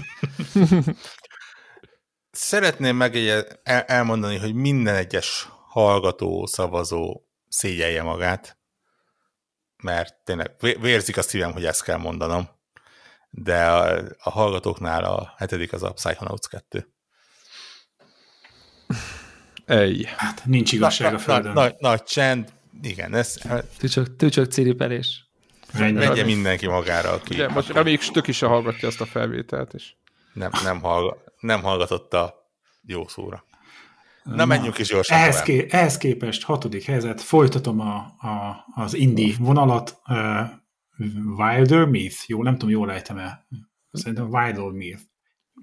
Én sem tudom, hogy mondjam, én Wildernek mondtam. Wilder. Én is. Igen, az a lényeg, hogy ha várjál, Greg, várjál. Igen? Nekem ez a játék a kimaradt, de nagyon sajnálom, hogy kimaradt, ami 3 játék van egyébként. Igen? Ez, a Halo Infinite és a Monster Hunter Rise, ez a 3 játék van. Mm-hmm. Megvásároltam ezt a játékot, és nem játszottam még vele, úgyhogy most eladhatod nekem. Már úgy, hogy megvettem, csak hogy így motivational speech-et kérek, hogy miért játsszak vele. Nem tudom mondani, hogy nekem miért volt kedves a játék. Nem tudom, hogy ismerőse, volt egy Card Combat nevezetű játék. Hogynem, szerintem még azzal együtt. És ezt még játszottuk együtt, és valahogy, hogy ez megjön ugyanez az ötlet, hogy a gyerekkorunk AD&D asztali játékát eleveníti meg, minthogyha kartonlapból lennének kivágva a figurák, amit nyomsz egy táblán, és ez egyébként egy procedurális RPG, tehát, hogy mindig generálja neked a pályát, de ugyanakkor a játéknak a mechanikája, az van benne egy csipetnyi XCOM, egy kicsikét olyan Fallout, és talán még ami különleges benne, hogy a sztori ugye mindig más, és a karakterek, akikkel találkozol, akár NPC-kkel, hogy amikor újra játszol egy új történetet, akkor is ezek a karaktereknek mindig kicsit finomodik a története, és akkor egyre ugye táposabbak is lesznek, meg mindig kicsit változik a sztori. Nem tudom így jól elmondani, de hogy... hogy nagyon, mondjad. Nagyon fura játék. Én is azt mondtam, hogy úgy van szinte egy szempillantásra egy asztali RPG-től, hogy közben tudatosan próbáltak nem hűek maradni. Tehát próbáltak kihasználni azt, amit egy konzol, egy PC, egy bármilyen eszköz nyújtani tud, de látszik, hogy nagyon szeretik az asztali RPG-t. Igen. Tényleg egy mesé... Ugye én nekem nagyon tetszett, hogy van egy... Úgy van, hogy több történet, amit hogyha tényleg egy ilyen RPG-esen azt mondjátok, hogy most a élőholtak támadása sztorit nézzük meg. Itt is van, nem tudom, 4-5-6 különböző ilyen nagy sztori, és azokon belül, és az egy ilyen nagy átívelő történet, és ezeken belül vannak ugye a kis mini történetek, amik igazából inkább az egyes karaktereknek az életét színezik ki. És nekem nagyon tetszett, hogy még ezeknél a kis mini-történeteknél is ott van az alján, hogy ki írta. Mert tényleg annyira személyes, meg annyira fontos része a játéknak, hogy tényleg tudom, hogy akkor ez az író, ez a végére az ott, hogy így nagyjából a stílusából felismertem. Hihetetlenül tetszett, hogy a karakterek öregednek benne például. És ugye egy bizonyos idő, nem csak öregednek, de ugye át is alakulnak különböző átkok és áldások révén, tehát imádtam, és teljesen megváltozik akár a harcrendszer is tőle, tehát imádtam, hogy volt egy karakterem, aki valamit, nem is tudom már, hogy mit csináltam vele, felvette egy elátkozott tört, és az elátkozott törtől csontvázzá változott az egyik karja, és a történet végére az egész karakter átalakult csontvázzá, de ez így ebben a világban, tehát így megmaradt maga a karakter, csak csontváz lett közben. A támadása az olyan, hogy fegyvert már nem tudod használni, de mit tudod karmolni, azt hiszem, meg így az emberek lelkébe bele tudod nézni, meg ilyenek. Full, egy csodás kis játék. Tényleg és... egy ilyen szerelmes levél az asztali RPG játékosoknak, tehát hogy aki még játszott ezzel, szerintem annak lesz ilyen flashbackje, hogy az asztalnál játszani ez milyen volt. Tök jó. Abszolút. És ez is van mobilra? Nem. PC emuláció a kurszó. Oh. Viszont olyan játék, amihez nem kell titán, nem tudom még kutyafüle, hanem hogy ez elmegy akármin is. Igen. De ez van Mac-en egyébként natív. Igen? Akkor töltöm. Amúgy. Én meg már ráfanyalottam erre a dologra, hogy a ilyen indie játékok közül, főleg ugye, amikor ilyen RPG sztorit játszik az ember, akár egy Loop Hero, ahhoz nem kell olyan erős gépnek lennie, tehát én nem virtualizálod. És akkor virtualizál volt elmegy, meg crossover, meg ilyen varázslatok. Hát ez alapból 3 módon tolod. Igen. Az életed is. Ennyi. Oké. Okay. Nem, ez volt a hatodik, ugye? Hatodik helyzet. Igen, az én a hatodik helyzetem a Lost Judgment című játék, ami a Judgment című játéknak a második része, és ősszel jelent meg, vagy hát azt nem augusztusban.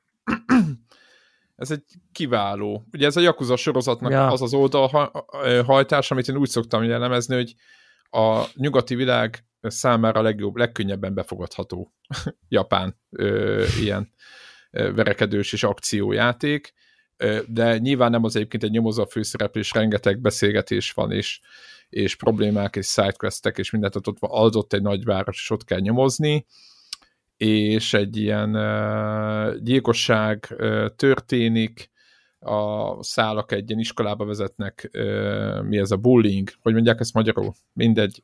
Nem tudják mondani magyarul. Igen, nincs erre, amikor a diákok egymást vegzálják, egy ilyen típusú ügybe keverednek bele. Nem egy nagyon... diák vegzál egy másik diákot. Vagy többen... Ez nem annyira egy ilyen kétirányú folyamat. De jó, de nem úgy, hanem lehet, hogy többen vegzálnak egyet, vagy valami. Egyet, tehát, lehet, igen, tehát, hogy ez így ilyen helyzet van. És valahogy ez az egész összefügg, és akkor a nyomozó, a főszereplő, akivel ugye játszunk, az próbálja ugye kideríteni, hogy mi történik, és ugye mélyebbre vezetnek a szálak, stb. Tanárnő nem akar beszélni, akkor stb. Nyomozni kell, helyszínre menni, rengeteg jó ötlet van benne, nem csak az, hogy gördeszkázni kell, vagy lehet benne, inkább így mondanám, hanem most mondok valami point, hogy ami nekem nagyon tetszett, például, hogy megjelenik egy idő után a történetben egy hacker csávó, aki abban segít, hogy gyakorlatilag a telefonoknak úgymond meghekkeli a kamerákat, meg telefonokat, minden, és nagyjából az, hogy miről beszélgetnek az emberek, meg azokat az üzeneteket elkapja, azt mondjuk így meg tudja határozni, hogy a város melyik részén éppen mi történik. És akkor mondjuk mondok valamit, ilyen sidequestek vannak, hogy látnak UFO-t többen, 2-3 helyen, és akkor lehet figyelni van egy ilyen külön képernyő, ahol ezeket a információkat lehet követni, hogy hol beszélgettek erről, meg minden, és szó szerint ki lehet menni nyomozni, és jó van, nyilván bagatell hülyeségeket től kezdve a fontosabb ügyekig, de olyan megoldások vannak benne, és tényleg a verekedés is, meg az összes többi pont úgy van felépítve, hogy nincs agyon nehezítve, normál fokozaton nagyon lehet szeretni. Nyilván a Yakuza játékokból azok a dolgok, tehát egy része általában elved, de nem annyira japán, mint egy Yakuza játék, viszont nem is nyugati, tehát hogy valahogy így szerintem a nyugati szemnek egy befogadhatóbb, pörgősebb, érdekesebb, maga a sztori is elfogadhatóbb, tehát tudjátok, hogy a jakuzák ugye a korábbi részeknél, hogy milyen hatalmi harcok vannak ott házon belül, és hogy kikinek miért, nem tudom, kéne levágni az ujját, vagy megölni, vagy stb. Az egy nehezebben, ez egy olyan sztori, ami közelebb áll, mindenki jobban érti. Úgyhogy én nagyon szeretem ezt a játékot. Nem végeztem még bele, lehet drónnal menni, és a többi. Ajánlom máig, úgyhogy aztán van, ez az a játék, ami minden platformon van szerintem. Talán, nem tudom, Game Pass-be az első része van, a Judgment. Ezt már elvesztettem, hogy ezeknél melyikek. Igen, tehát a Judgment az lehet, hogy van. Ez egy külön szál, olyan szempontból teljesen külön szál, hogy a jakuzáktól teljesen lehet külön, így fejben is külön szedni. A Judgment volt Game Pass-ben, ez csak egy ilyen protip. Lehet, hogy nem tudom, meg kell nézni, most ott van-e. Az lényeges szerintem, hogy jó áron van, és elérhető, és vegyétek, és tényleg nem nagyon ismeri a kritika, meg a sajtó itthon, meg pláne nem ezek a fő vezérvonal, de ez egy nagyon jó játék. Úgyhogy nekem ez a hatodik. Borók. Nekem a hatodik végre nem egy indie játék, hanem egész pontosan a Halo Infinite. Ami... Tudik el rólam, hogy én nem vagyok egy nagy Halo rajongó. Tehát így játszottam a játékokkal, tudom nagyjából a történetet. Mondjuk úgy, hogy az első 3 részig úgy tudtam követni, a 4-től kicsit elvesztettem, aztán így ugye az 5-re már, az 5. rész végig se játszottam, tehát így nagyjából ennyire kapcsolódok hozzá. és nem tudom eldönteni, hogy az, hogy nem vagyok ennyire, nem vagyok egy nagy Halo rajongó, az azt jelenti, hogy vagy hogyha nagy Halo rajongó lennék, akkor ez a játék előrébb vagy hátrébb végezne. Kifejezetten megosztó játéknak tűnik.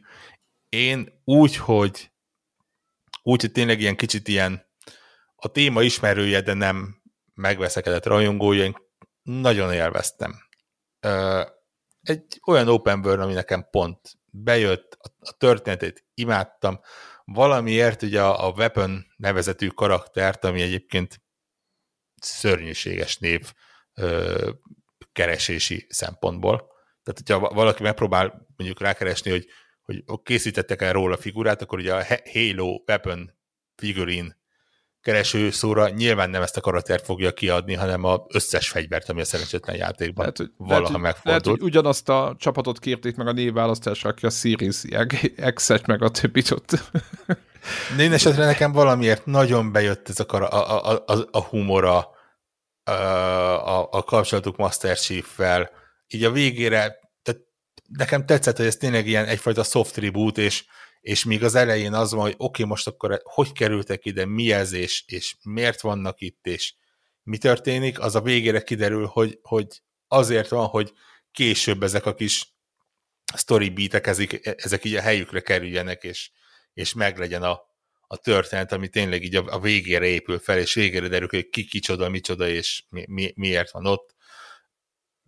És megoldják, hogy az utolsó 10 percben azért legyen még egy rakás kérdés, hogy azért nyitva maradjon az ajtó. Úgyhogy mondom, nekem nagyon bejött, nyilván a játékmenetre egy Halo-t nem igazán lehet elrontani, vagy hát el lehet, de akkor viszont az bűn lenne. Úgyhogy a csaták, az éjjája. Szerintem ez még jobb, mint a grappling hook, ami tényleg emlékszek, hogy amikor bejelentették, akkor mindenki üvöltött, hogy megöli a Halo-t, és soha nem lesz olyan, mint régen volt. Ez egyébként igaz, soha nem lesz olyan, mint régen volt, sokkal jobb lett a grappling hookkal, mint régen szerintem volt. Ez a legjobb Halo, amit valahogy csináltam. Úgyhogy teljesen oda vagyok. Azon kevés FPS-ek egyik, aminek még a multiplayerét is egy óránál többet beleraktam. Szerintem ilyen, már 2 órát beleraktam, és kifejezetten jó el voltam vele. Úgyhogy nekem ez így a 6. részig, vagy 6. helyezésig felmászott, és elérte azt egyébként, hogy kíváncsian várjam, hogy mi lesz a következő. Nagyon remélem, hogy nem tudom, 5-6 évet kell rá, meg egy újabb konzolgenerációt várni, hogy valami legyen vele.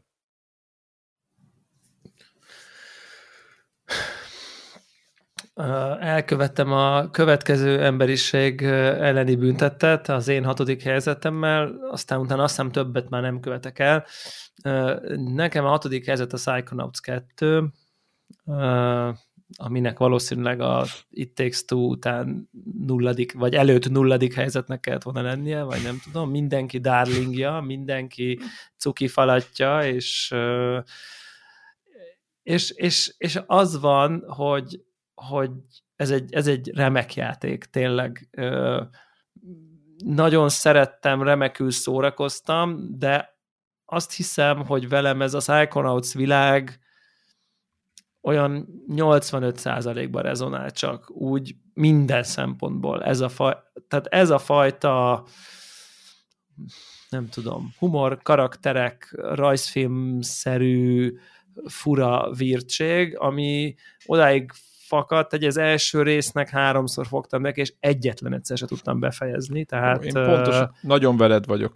Nekem ugyanaz a bajom. Egyszerűen áthatóhatatlannak tűnt nekem az a játéknak így a furasága, és ez szerintem egy sokkal jobb játék már az én szempontomból, mint az előző, mert ezt befejeztem, és csak kicsit esett nehezemre haladni bennem.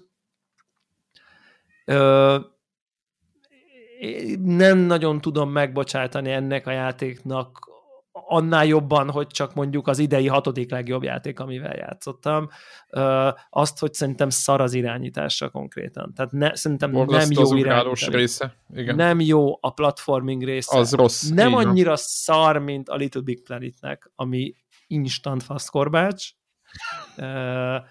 hanem csak mondjuk közepesen ügyetlen néha, és néha meg jó, de hogy egy platformjátéknál ez nekem már elég frusztrációt okozott a végigjátszásnak, ha nem tudom én 20 órája alatt, hogy ne úgy jöjjek ki, hogy ez az idei legcsodálatosabb játék, pedig amennyi szív benne van, meg amennyi kedvesség benne van, meg a karakterekbe amennyi, nem tudom, kreativitás, meg egyéniség van, akár lehetne is, csak nekem nem teljesen állt össze egy olyan package, hogy azt tudja mondani, hogy akkor nem tudom én, számomra néhány 9 pontos játék fölé ez egy 9,5 pontos játék, de tényleg szerintem részemről most ez lehet, hogy gáz, de az egy nagy bók ennek a játéknak, hogy befejeztem, és élveztem, de nem feltétlen a játszását, hanem inkább a párbeszédeket, meg a karaktereket. Ez is egy vélemény. És ott van a listán. Egyáltalán ott van a listára most ez. Igen. A hallgatóknál a Resident Evil Village lett a 6. Egészen sok Village Jó. People volt, aki szavazott rá. Igen. Köszönöm. Okay. Azt hiszem, erre szükségünk volt, igen. Oké. Okay. 5. Nézzük az 5-et, Greg. Top 5. Top 5. Na, és akkor befordulunk most. Figyelj, 1.30-nál járunk, tehát hogyha eddig 5-tel haladtunk, akkor egy 3 órás adásnak nézünk elébe, úgyhogy... Kicsit körülgessük. Egy picit a mini mechanikákba nem menjünk bele, hanem big picture. Big picture. Big picture, Griftlands. Ez egy olyan játék, ami... És megint ez a, hogy mondtam, hogy ilyen remake-ek, ez nem remake, hanem csak, hogy tudom, lehet mondani, hogy olyan, mint a Slay the Spire, csak science fiction. Oh, wow. Remake, hanem remek. Hogy ez egy science fiction Slay the Spire játék, ha így ide egyszerűsíteni akarnám. Jenne, még egyszerre mondod a nevét? Griftlands. Egyben? Griftlands. Griftlands. Okay. Igen. Senki nem tudja, hogy mi az. Igen, második. Mindennek is van, ez az kulcs. Attól a Clay Entertainment csapattól, akik csinálták például a Mark of the Ninja-t, okay. Hírnek akartam mondani, mi az? Don't Starve, igen. Ilyet, tehát mondjuk van renoméja. Oxygen not included. Így ugye? Van. Akkor én megyek tovább az 5-kel, meg lehet, hogy nektek meglepetés lesz, Halo Infinite. Gyakorlatilag hétvégén tudtam kipróbálni, és nekem nem tetszik a multiplayer, de ezt már nem azért, mert... Nekem sem. Értem, hogy miért lehet jó, nekem nem, egyszerűen nem tudod velem együttműködni.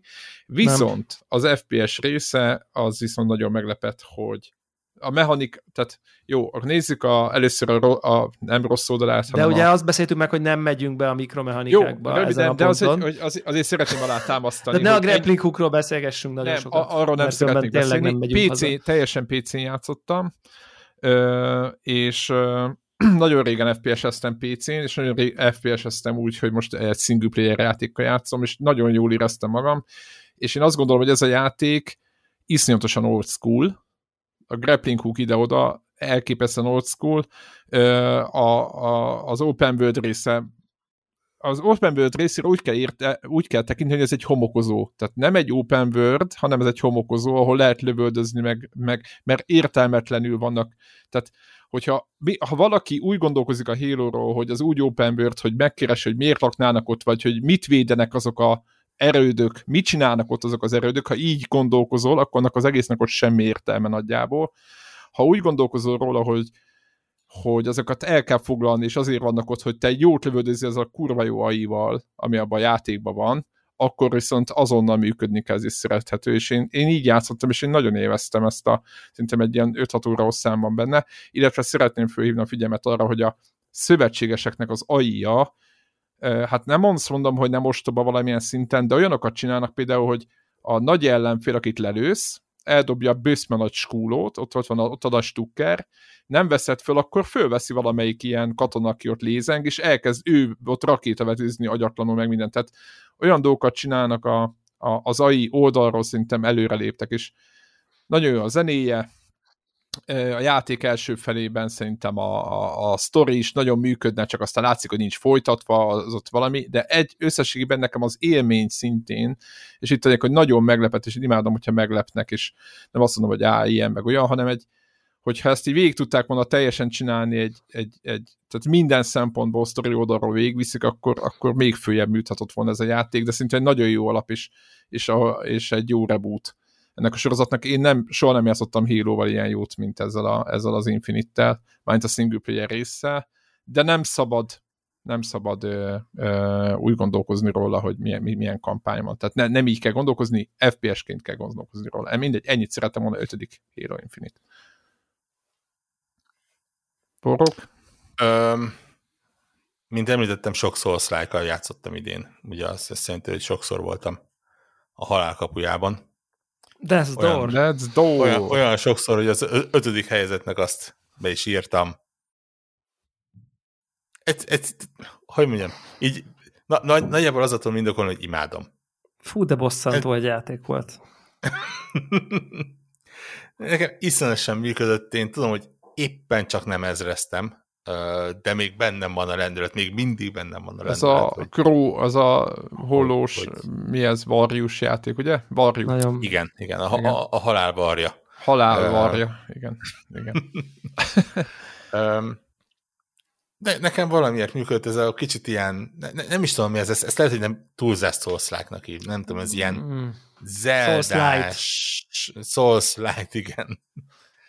Kicsit zeldás, kicsit nehezecske, kicsit gondolkodós valami. Én tényleg szerintem ilyen, hát majdnem 20 óra végigjátszottam. Magam se hittem egyébként, de így a végére imádtam a posztokat, így tényleg tudod, ez a kétszer meghalsz, és így megvan a fejedből, mint hogy aha, ezt kell csinálni, és onnantól kezdve már az üteme megy az egésznek. Az utolsó főellenséget imádtam, pedig az aztán végképp szivatott minden szinten. Tényleg. Nagyjából egy acsi hiányzik belőle az, hogy az egész játékot egy seprűvel vidd végig, ami ugye felezi a te sebzésedet. Ami azért ilyen hard mód benne. De mondom, benne van a rendület, hogy ezt valahogy még így megcsináljam. Én sok ilyen játékot szeretnék még kérni. Sok ilyen indít. Őrületes, hogy ez hogy dobott le magáról ez a játék. Tehát ez hasonlóan, mint a milyen? A Death Note? A jazzes. Mi volt a jazzes játék? Igen. Minden összetevő szerint ezt imádnom kellett volna, ezt a játékot, mert amiből gyúrták, azt minden összetevőjét rajongva szeretem, és valamiért számomra ez egy olyan package, ami teljesen a pad alá a két szék között. Nekem szubjektíven. Tehát valahogy ez engem nem kapott el. Nagyon-nagyon érdekes, hogy ez miért... furcsa. Valami a hangulata, valamire túl messzire dobott vissza halál után, mit tudom én, nem tudom. Érdekes, pedig tudom, hogy szeretnem kéne, nem sikerült. Ja. Oké, nekem az 5., az már beszéltünk róla, és itt most lesznek ismétlések, úgyhogy emiatt lehet, hogy gyorsulni fogunk tudni. Az, amit már Warhawk emlegetett, az Artful Escape. Teljesen tisztában vagyok vele, hogy indokolatlanul magas helyre rakom ezt a játékot az értékei, az objektív értékei mentén, de egyszerűen ilyen belső mosolgást ennyire játék nem nagyon rég váltott ki belőlem, és úgy éreztem, hogy ez egy ilyen statementet nyomok, hogy ilyen nagyon előre teszem ezt az egyébként játéknak is alig nevezhető hangulatflash-t, vagy én nem is tudom, hogy minek lehet nevezni, és nem tudom, audiovizuális orgia művészetet, mit tudom én mi ennek a műfaja. Csodálatos, úgyhogy Úgyhogy én ezt ezért raktam ennyire demonstratíven előre, mert ez egy nagyon meghatározóan más élmény volt, mint amivel eddig játszottam, és őrületesen erős vizualitás, és nem is értem, hogy ezt hogy emberek, hogy lehetnek ennyire kreatívak. Úgyhogy ez nekem az Artful Escape. Na nézzük, menjünk a négyesre. Mindig azt szoktam mondani, hogy egy személyes toplistán ne objektív értékeket próbáljunk keresni. Hát ezt most akkor én ezt teljesítettem is, igen. Még mert negyedikre megyünk, ugye a hallgatóink közül elég sokan játszottak a Returnal, úgyhogy az lett az ötödik. Ezt remélem följegyezted előre ezt a... Remélem rákészültél. Igen, ha az most magától jött, az úgy dazúcsúlyosan. Igen, akkor elnézést kérünk. Hát ugye az van, hogy sokszor meghaltak, sokszor visszatértek az adott bosshoz, már retúrjeggyel jöttek, úgyhogy azért... Fú, ha már ez a játék szóba került, nekem ez az egyik, az évi legnagyobb fájdalmam, hogy ez a játék nem tudtam felrakni a listára, de ami ennyire irritált, és ennyire már a kontrollert a tévébe akartam vágni frusztrációmba, aznak nincs helye a listán, amit így szívből meggyűlöltem a végére. Tehát, hogy... Legelő nincs helye, igen. Igen, értem. Tehát, hogy amin, és nem is értem, hogy azt gondolom, hogy én harcedzett vagyok azért az ilyen értelemben nehéz játékokon, és nem tudok a harmadik biomon túlmenni 100%-ra se, nem megy, képtelen vagyok, akármit csinálok. Nem az van, hogy egyre jobban megy, és egy kicsit nem, hanem semmi esélyem, zéro, nulla, nem tudok a közelébe se jutni. És nem tudom, hogy mit kéne csinálni, és nehézségi szinten utálom, hogy utálom. Tehát, úgyhogy emiatt nekem egyszer nem tud felkerülni nekem így. Na mindegy, úgyhogy ez nekem a Returnal. Oké, akkor Zephyr negyedik? Nem, Greg negyedik. Greg? Na, eddig voltak a kamulistáid? Most már mint hogy a sorrend. Játék. Nem a játékok, hanem mondtad, hogy a sorrend az... Ja, nem, még van egy utolsó, Inscryption nevezetű játék, és egy roguelike, abszolút a retro, tudod, az a kicsi pixeles, de nem annyira 2D, mert így 3D is, és nem csak egy ilyen kártyagyűjtögetős játék, ami a fő mechanika, hanem van benne egy ilyen escape room jellegű puzzle feladatok is, és ennek egy ilyen érdekes kombinációja. Szeretnélek megkérni, hogy ne beszélj róla túl sokat, mert ennyit. A következő utáni felvételünknek szerintem ez egy komoly témája lesz ez a játék. Jó, oké. Igen, több listán láttam, úgyhogy én is lehet... Grettel beszéltünk róla, vagy írtunk róla a Discord csatornájukon, hogy neki ez a játéknak az első harmada az ilyen top 10-es lenne. Ha lehetne ilyet csinálni, akkor én is beraktam volna. Elkövettem azt a hibát, hogy a második 2/3-dal is játszottam, és úgy már egy kicsit változott a kép, de... Én lepattantam a második harmadánál, elvesztettem az érdeklődésemet konkrétan. De az első harmada az így hands down. Első harmada az leborulok. Lehet, hogy nekem az első 1/3 feletteti a második 2/3. Hajlátja. Egyébként érdekes, mert a harmadik harmad megint tök jó lett. Na igen, majd megpróbálok. Oké. Jó, akkor nekem negyedik a Returnal. Megint visszatértünk ehhez. Jó, én csak annyit szeretnék hozzá, hogy mindenben megértem Deblát, én a másik boss nem, tehát mindig letöltöm, mindig megyek fel egy pár kört, és nem jövök rá, hogy mit rontok el. Valószínűleg sokkal többet kéne grindelni. Ennek a játéknak is nagy baj, hogy nem tiszteli. De nincs mit grindelni, mert nem fejlesztő. Mert az előző, mert a fegyvereket föl lehetne tápolni, meg lehetne szerezni a babát, amitől újraéletsz, és akkor tudod így...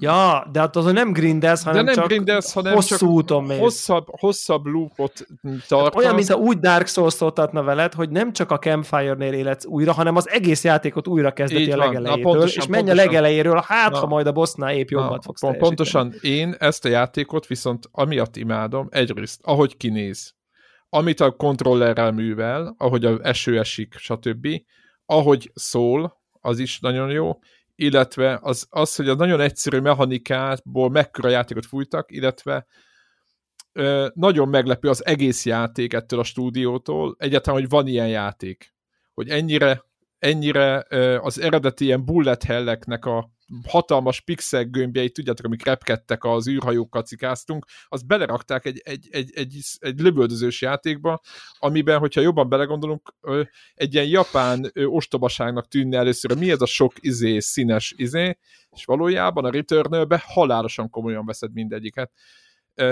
A biomák gyönyörű szépek, az egész egyszerűen szenzációs, azért meg. Nem, igen, az egy baja, azért nem mehet följebb a listán, amit Dewla is mondott, mert szerintem indokolatlanul. Nálam ez DQ, disqualified. Az, hogy, tehát az a kapcsolatom nekem is a játék, hogy 4-5 meccs után nem úgy kilép, nem úgy van, hogy lerakom és egyszer csak letöröm, hanem kilépek és delete. És aztán pár hét múlva visszarakom, aztán megint, tehát ez a kapcsolatommal is, ez zavar. Nagyon zavar. Innentől helyet értem el a listádon. Így. Nem, imádtam, gyűlöltem. Így tudom összefoglalni, és kész. Ez volt a negyedik. Warhawk.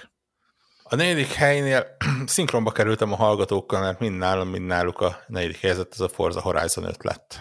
Uh-huh. Ami valahol azt hiszem a harmadik rész környékén mondtam, amikor annó toplistáztunk annak a környékén, és szerintem az első helyre került, hogy nálam, ha egy Forza Horizon megjelenik, az ilyen automatikus első helyet jelent a listán. Szerintem szándékosan raktam hátrébb, és ennyivel hátrébb, hogy még a top 3-ba se kerüljön bele. 100-nál is több órán van benne, szerintem lassan 200-nál is több órán van benne. Teljesen benned van a karma, vagy hogy mondják így a játéknak a karmait. Igen, nem igazán telik el úgy nap, hogy ne indítanám el, és egy-két kört tennék vele, de látom a hibáit, és nem feltétlenül azokat, amiket ti mondtatok. Én is láttam, hogy tényleg túl van töltve a térkép, és ilyesmi. Az, amíg úgy túl tettem volna magamat rajta. De az, hogy ez a játék, ez 2 hónapja jelent meg, nagyjából 2-2,5 hónapja, igen. És még mindig fundamentális bugok és furcsaságok vannak benne, de csak a multiplayerben, nem? Most nem mentegetnek a játékot, de úgy tudom, hogy, tehát, hogy ténylegesen a single player... Nem, például az ilyen különböző szezon eredményeknél is tud furcsaságokat csinálni, és valahogy a támogatásnak a hiánya, vagy legalábbis a támogatás hiányának a látszata miatt úgy voltam vele, hogy nem 100%-os az élményem. Úgyhogy egyrészt ezért, másrészt meg azért, mert volt legalább 3, de lehet, hogy 5 másik olyan játék, ami idén jobban tetszett nála. De ettől függetlenül mondom, tehát tényleg, ha valamiben 200 plusz órát teszek, akkor nyilván valahogy működik nálam. Nálam a negyedik, és akkor ezzel megint gyorsan fogunk tudni haladni, az a Resident Evil Village.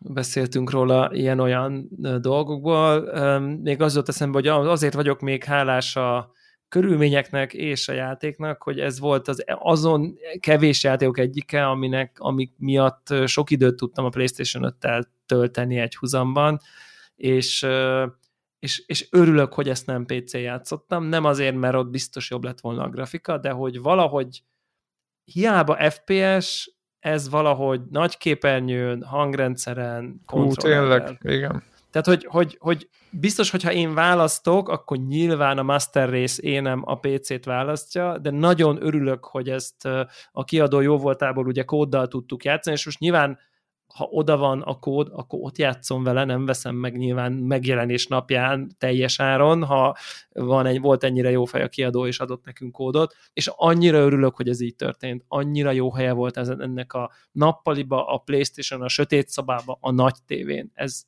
itt muzsikált. Most nyilván bevihetem oda a PC-t, blablabla, de ez így jó volt, és ez jó volt nagyon konzolos élményként nekem, és tök jól futott, és minden király volt vele.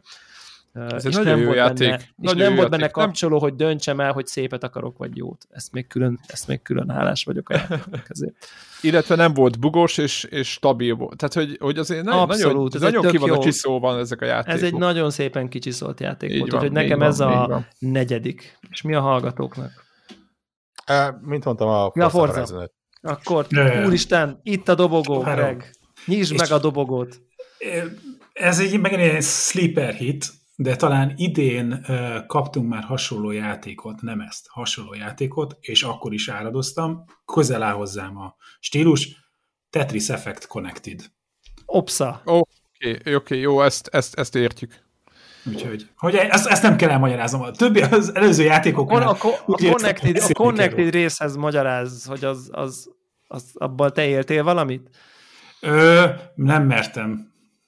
Nem mertem. A lokál kóp, nem kóp, hanem tehát a lokál VS mód az igen. Az pörög. Az pörög. És meg önmagában ott a lokál, a szimpla single player is a zseniális. Az is zseniális. Az a zene, meg az egész. Igen, a couch része is nagyon rendben, hogy többen lehet játszani.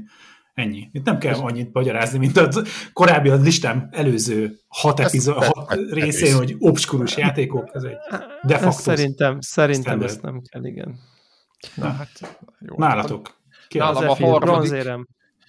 Nálam a harmadik a Ratchet és Clank. A harmadik. A Ratchet és Clanknek ki is platináztuk. Nem tudok rá rosszat mondani, tényleg. Azért lett egyébként csak harmadik, ennek függetlenül, mert habár például nem tölt a játék, és emiatt össze-vissza lett varpolgatni mindenféle bolygók, ha nem is úgy, mint a játékból, hogy gyakorlatilag pálya közbe átmézni, igazából lehet, hogy pálya közbe is lehetne, hanem ahogy beszállsz az űrhajóba, azonnal meg lehet jelenni egy másik helyen. Ezt én inkább a gépnek, a feature-ének tudom be, az ilyen szintű töltés nélküli bolygóelszínváltás, amit én nagyon értékeltem, mert egyébként ez egy nagyon jó Ratchet és Clank játék, a legjobb, ami valaha készült, de ez is egy Ratchet and Clank játék, az minden pozitívumával, van egy-két új dolog benne, ez, amit említettem a Forzán, jó, nem, a Forza az nem olyan jó például, mert itt talán nagyobbat léptek előre, vagy többet, vagy nem is, inkább más csináltak. De egy a lényeg, kicsit más lett ez, de azért valahol mélyén ez egy ugyanolyan Ratchet és Clank játék, amit én imádok, tényleg kiplatináztuk, challenge-ek, tényleg, ez egy szenzációs, nem tudok rá rosszat mondani, de a harmadik helyet húzta be idén. Azt gondolom, hogy nagyon derék munka. Az Insomniáknak le a kalappal, hogy én nem is értem, hogy ott mi történik. Szenzációs. Tényleg nem volt bugos, nem fagyott. Tényleg.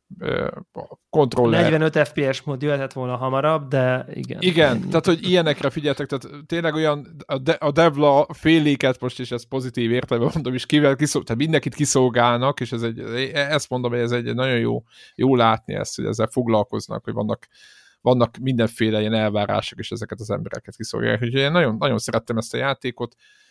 100 videót láttatok már belőle, milyen, nem kell elmondani, nagyon szerettem, végtelen fegyver, stb. Poénok, tök jó volt. Úgyhogy Borók, harmadik.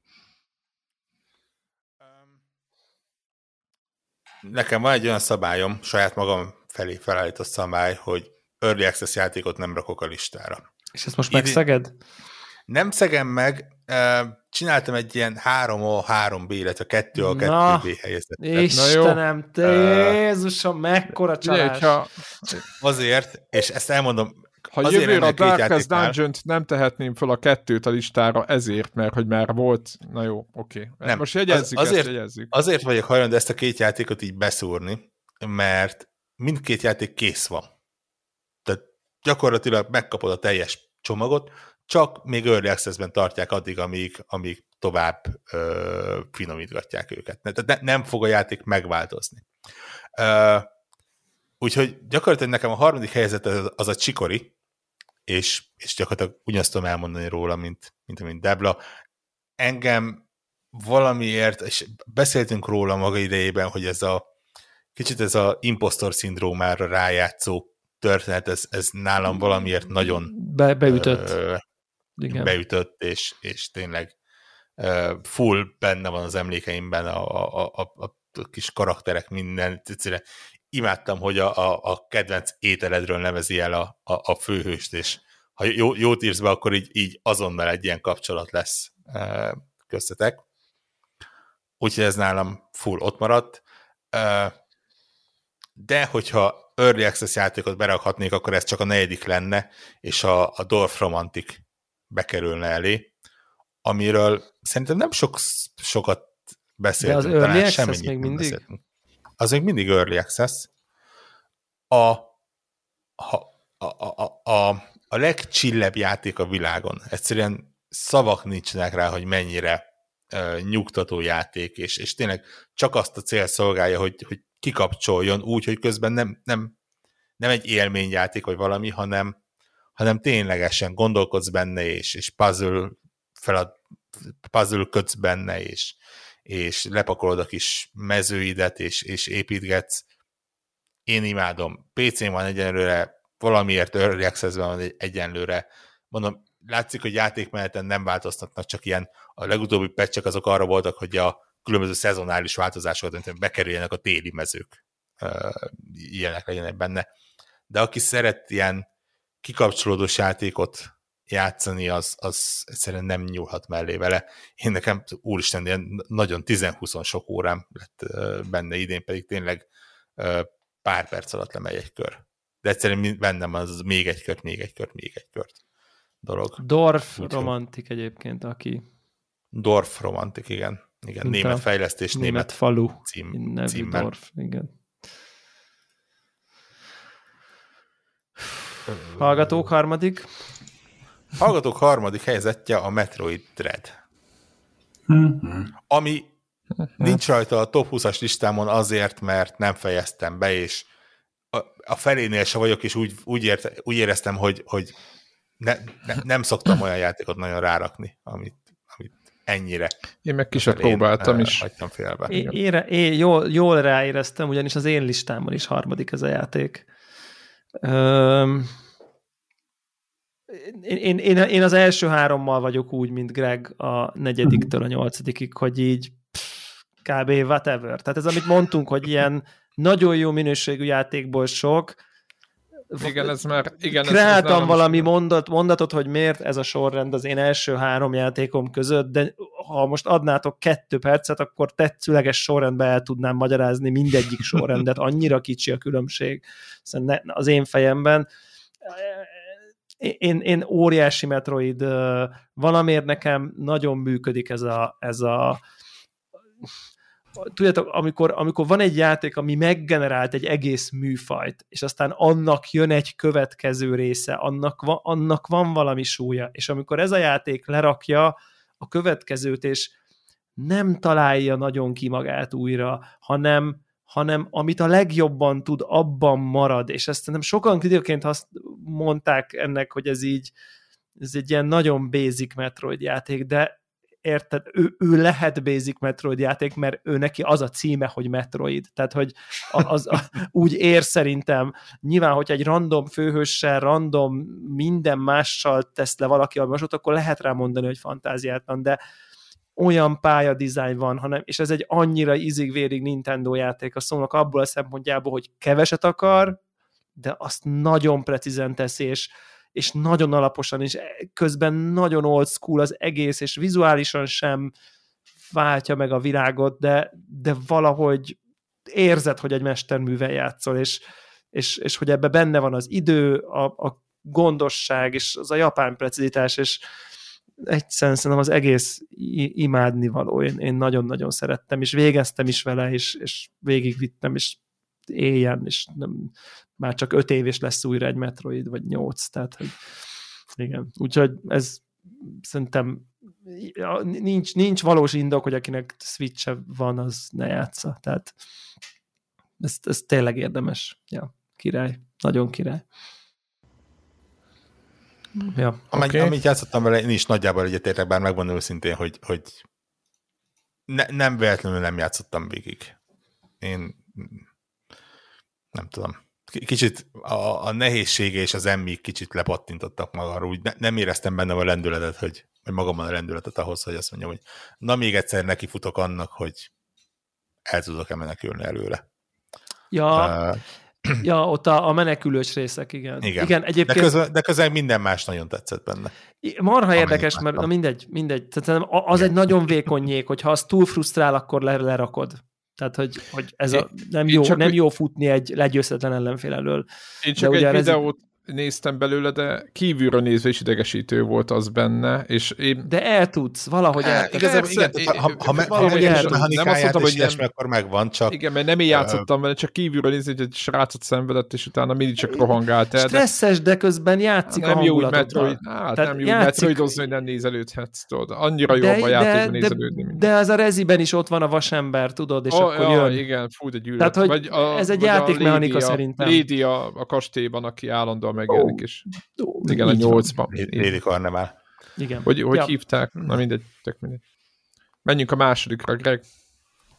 Itt azt hiszem elhangzott, mert sok hallgatónál került a második, harmadik helyre, Super Mario 3D World and Browser Fury. Browser. Browser's Fury. Az, a böngészek. A Firefox-osok elkezdenek haragudni azon. Így van, igen, a böngészek. Operások lecsapnak. Nem akarok beleménységbe menni. Elmondom, hogy nekem miért, hogy nekem a Mario-val az első ilyen kalandom egyébként a Gamecube-on volt, és a Mario Sunshine talán, és valahogy egy kicsikét így azt az élményt hozta vissza. És nekem volt, hogy vagy az volt, hogy a toplistán, hogy valami meglévő ismert játéknak egy újragondolása, amiről beszéltünk korábban a Indiknél, vagy az, hogy valami ilyen bennem valami régi szólamot megindított, valami régi emléket idézett föl benne olyan módon, amire azt gondoltam, hogy igen, ilyen volt régen is játszani vele. Úgyhogy ennyi. Ez nálam a második helyzet. Nálam a Bowser's Fury az épp csak lemaradt a top 10-ről, és szigorúan a Bowser's Fury, mert ugye újra kiadásokat nem rakok a top 10-emre, így a 3D World-öt azt nem raktam föl. Én nagyon sajnálom, hogy egyben lehet csak kapni a kettőt egyébként, mert ez a kis DLC, vagy nem tudom mi ez, amit így adnak hozzá. Szerintem majdnem többet ér, mint az alapjáték, amit hozzáraktak. Nem, érdekesen alakult, hogy a gyerekek inkább a 3D World-ot ugye azt játszották végig. Abszolút, és a Bowser's Fury-val nem foglalkoztak annyira. Sokkal játék a Bowser's Fury, és mert nem értették néha, hogy most mit kell, meg nehéz volt, meg stb. Sokkal fejlődtebb játék, de... De nagy, én élveztem a Bowser's Fury-t, amikor játszottam vele, de ennyi, de nem volt. A következő Mario-t ilyennek szeretném, mint amit ez az egy helyszín csinált. Igen. Na hát nálam a második helyzet a Deathloop című játék, amit sokak szerint nem kell listákra rakni, van, akik meg szerint legelőre kell tenni. Azért a második, mert ők behoztak egy olyan új mechanikát, ami eddig nem volt. És ezt én nagyon-nagyon-nagyon értékelem, és nem csak az, hogy az erkénnek, hogy többféle dolgot lehet csinálni, azt is beletették, ugye. Nekem nagyon még pozitívabb lett a véleményem, miután végeztem a játékot, és megnéztem streamereket, hogy játszanak, és tök más dolgokat csináltak, teljesen más útvonalokon daráltak le embereket, akit én teljesen máshogy öltem meg, és rájöttem, hogy olyan mechanikák vannak még benne elrejtve, ami és nem csak azért, hogy vissza lehet menni, és akkor meg lehet próbálni, nem megyek vissza, hanem egyszerűen engedik, hogy a játékos egyszerűen ahogy neki kijön, úgy jön ki, és azt engedi a játék. És ez a mechanika, hogy minden nap újra kezdődik, és amit megcsinálta, az megmarad benne, de ez egy single játék kampányt, tehát ez nem egy olyan loop, amit mindig nulláról kell újra kezdeni abba az értelemben, hogy tehát nem egy roguelike játék, hanem pont úgy van újra kezdve, hogy logikai dolgokat is újra kell kezdeni, vagy nem, azokat megoldod, és utána már pontosan tudod, hogy mi történik, és hogy a játék ezeket figyelembe veszi, össze kell rakni a végére egy teljes jó napot, vagy nagyon tetszett, hogy a puzzle-ökre sok helyen nem volt megoldás, mert a játék elkevergeti a megoldást, és neked kell rájönnöd. Tehát nincs ilyen opció, hogy hoppá, megnézzük a videóban, mert mások a jelek, számok, tök mindegy.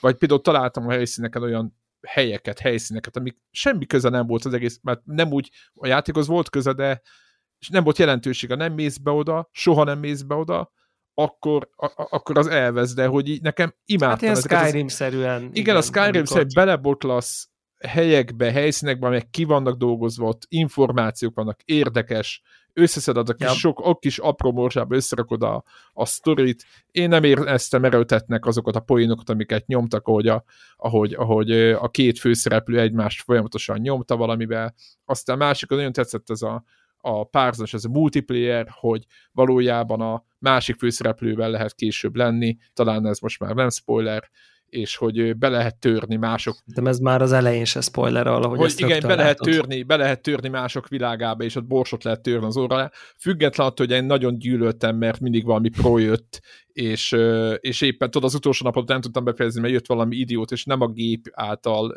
irányított ellenfél, hanem tényleg valami olyan játékos, aki ízig-vérig ismert a pályát, és nagyon megszenvedtem vele.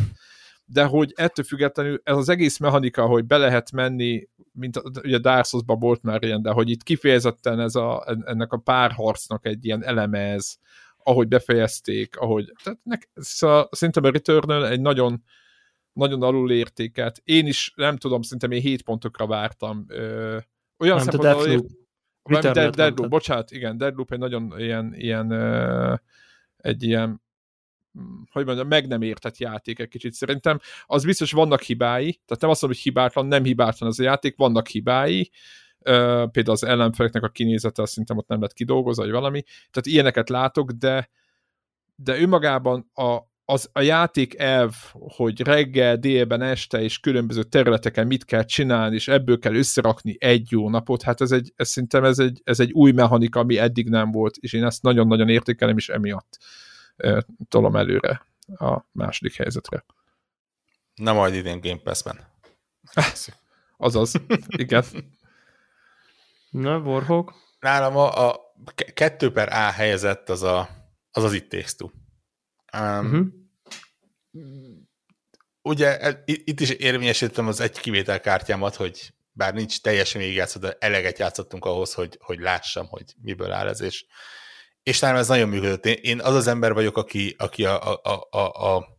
a vizualitást nem feltétlen, de a gameplayt és az ilyeneket, azokat nagyon tudja értékelni, és tényleg az, hogy egy játékba beleraktak egy tucat másikra elegendő apró ötletet, az számomra egy lenyűgöző dolog. Tucatnyi játék van benne abban a játékban. És az, hogy ezt így tényleg ketten egy ismerősen lehet megcsinálni, az meg pláne. Tehát ez szerintem rendkívül sokat ad. Nagyon, nagyon ritka az a multiplayer játék, ahol a co-op nem azt jelenti, hogy egy katona helyett 2 katonával írtjuk az ellenfeleket, hanem tényleg értelme van a co-opnak, és nem lehet másképp a játékot. És mennyire érdekes, hogy mindkét Destiny-t végigjátszottuk, és ezt nem. Na jó, hát mondjuk a Division az pont olyan, hogy mentek, és akkor beszélgettek közben, de lehet, hogy közben a tegnapi tévéműsorról beszélgettek, és közben lövöldöznek. Én csak ezt a tényt így most megemlítettem. Egyrészt eszedbe süt az It Takes Two közben másról beszélgetni, mint maga a játék. Én megmondom szintén, hogy az, hogy nem fejeztük be, azt inkább a felnőttebbek lettünk, és más időbeosztásunk van, mint a játék. Is erre érnem. Illetve megmondom szintén, hogy a 2/EA helyezett, az Early Access helyezettem. Ezen megint csak imádom a jó játékmenetet, és imádom a zenés játékokat, és idén az egyetlen játék egyébként, ami megszorongatta az első helyezettet, az a Rhythm Doctor, amit imádok. Tehát egyik részről a világ legegyszerűbb játékmenete, hiszen gyakorlatilag egy gombot kell nyomogatnod. Másik oldalról pedig a zene és ritmusjáték és sztorik olyan fúziója, ami példátlan, tényleg. Tehát így, nem lennék benne béna, nekem is rá ne lenne a listámon, igen. Igen. De ennyire számít? Ennyire számít a skill benne? Aha, hát ritmusjáték. De azért elég precízen kell, nem intuitív ritmusokat egyre bonyolultabban megtanulni, a nem tudom én sokadik pályákon. Figyeljetek, van az a dobolós játék is, Switch-re. Ha valaki story módra kíváncsi, akkor van benne ilyen, vedd egy nagyon nehézséget, és koronatokon ezeket a dobolatsz a billentyűzeten. Imádtam, tényleg, imádtam minden pillanatát. imádom a zenét, imádtam azt, ahogy a boss pályák, az X jelű pályák, azok megőrítették a gépedet. Nehéz elmesélni, de így full, szerintem még Dewla is emlékszik rá, hogy az egyik első boss pálya az olyan, hogy így azt hiszed, hogy elromlott a játék, mert így kivált, full képernyőről kivált kis ablakba, úgy indul el az egész, és menet közben a zenének a ritmusára és a dallamára az ablak elkezd mozogni a monitoron, föl alá nagyon jó ötletnek tűnik, de biztos Alt F4-et nyomnék abban a pillanatban, amikor ez... Nem, imádni való, csak picit túl nehéz. Igen. Úgyhogy ez a második helyzetem. A hallgatóké pedig a Ratchet and Clank. Ők nagyon, nagyon szerették a Ratchet. Igen. Úgy látszik, hogy a hallgatókkal teljesen össze vagyok szinkronizálva, mert nálam is a második helyzet a Ratchet és Clank.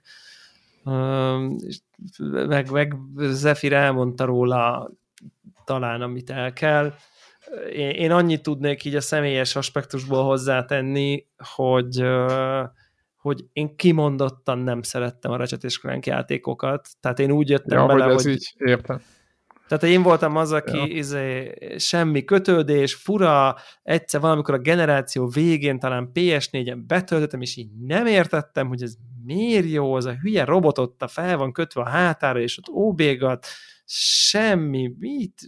Ugye vannak, valamiért nekem ezek a Sony-s meszkotok nem a mindig, ha a Jack and Dexterhez zéró viszonyulásom van, a nem tudom én, Sly Cooperhez se sok, tehát hogy vannak ezek, nekem ezek ilyen egyen dolgok, és kicsit a Ratchet is nekem ide tartozott, hogy ez az ilyen jópofa, Crash Bandicoot is ide jön, nekem nem, és ez benne volt ebben a masszába, hogy igen, mások így szeretik ezeket, én meg a, mit tudom én meg a Máriót szeretem, vagy nem tudom, és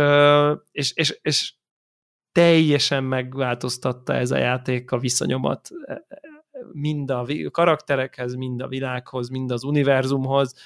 Gyönyörű szép volt, szuper játékmenet, és én a pacinget emelném ki, hogy szerintem annyira jó ritmusa volt ennek a játéknak, az open world elemek és a platformingok, hogy volt is szabadságod, tudtad magad ütemezni, de jól voltak, nem volt túl sok backtracking, jó, működött minden. Szerintem ez egy a lehetőségekhez képest egy közel tökéletes játék. Tehát, hogy nem az nem hibátlan, de amit akar, és amit akart, azt majdnem tökéletesen hozta, és voltak Uncharted-es ilyen on-rail jelenetek is, meg cutie-ik is, de nem sok, és néha bombasztikus volt, néha, nem tudom, nagyon sokféle volt, nagyon hullámvasutas volt, jó értelemben nagyon-nagyon szerettem tényleg minden percét, mindenféleképp az idei év egyik legjobb játéka. Na, hát akkor... Hújjon le a lepel! Ja. Hallgatók? Hallgatók második a Ratchet. Ja, de hogy... Jó, akkor gondoltam, hogy akkor rögtön most az első helyzetet is megosztjuk, de az én első helyzetem az megint egy ilyen, hogy mondjam, ezt a nosztalgikus, ezt a szót kerestem már az előbb is, hogy ez a nosztalgiát ütötte meg nálam. Tudod, mit jelent a nosztalgia? Mit? Az öreg vagy. Igen. Abszolút, ezt mondja a játék is, Quake Remastered. Wow! Ennél nagyon nosztalgikusabb retroflash nem is mondhattál volna. Ennél ki van zárva. Úgyhogy játszottunk egy-két FPS-sel idén, Battlefieldbe csalódtunk, erről már beszéltünk, a kód sokan fikázták, én nagyon jól szórakozok vele most is, ugyanúgy, mint hogy 2 éve jól szórakoztam vele. Volt egy ilyen felismerésem, hogy igazából nekem régebben is kodozni kellett volna talán. És... De a Quake Remastered az egy... Későn végig kodos voltál, igen. Tudod, igen. Későn érő típusak meg, tudod, így a betűfides pólval... Kellett egy 1000 betűféd óra, de aztán rájöttem. Igen, rájöttem, hogy nagyon zavarnak a járművel. Ilyen 1000, inkább 2000 az.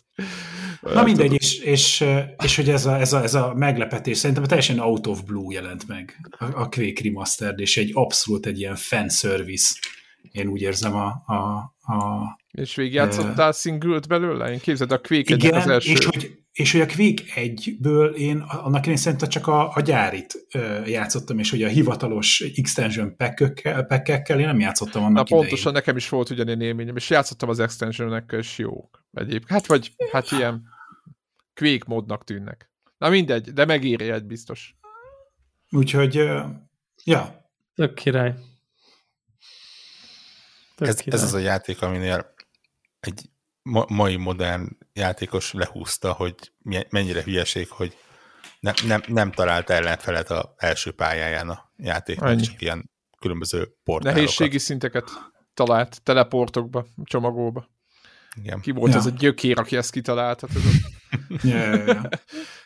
A Csicóval már pedzegettem neki, hogy azt, hogy meg kéne próbálni online, hogy egymásra játszunk, mert veszélyes nagyon, hogy ilyen mindenféle szerverekre menni, ahol olyan figurák vannak, akik 25 éve, amikor megjelent a Quake 1, ők azóta ott vannak a szervereken. És azóta azt játszik. Hogy ővelük nem biztos, hogy élveznénk a játékot, de szerintem, hogy egymással még így csipkelődnénk. Még egy ilyen...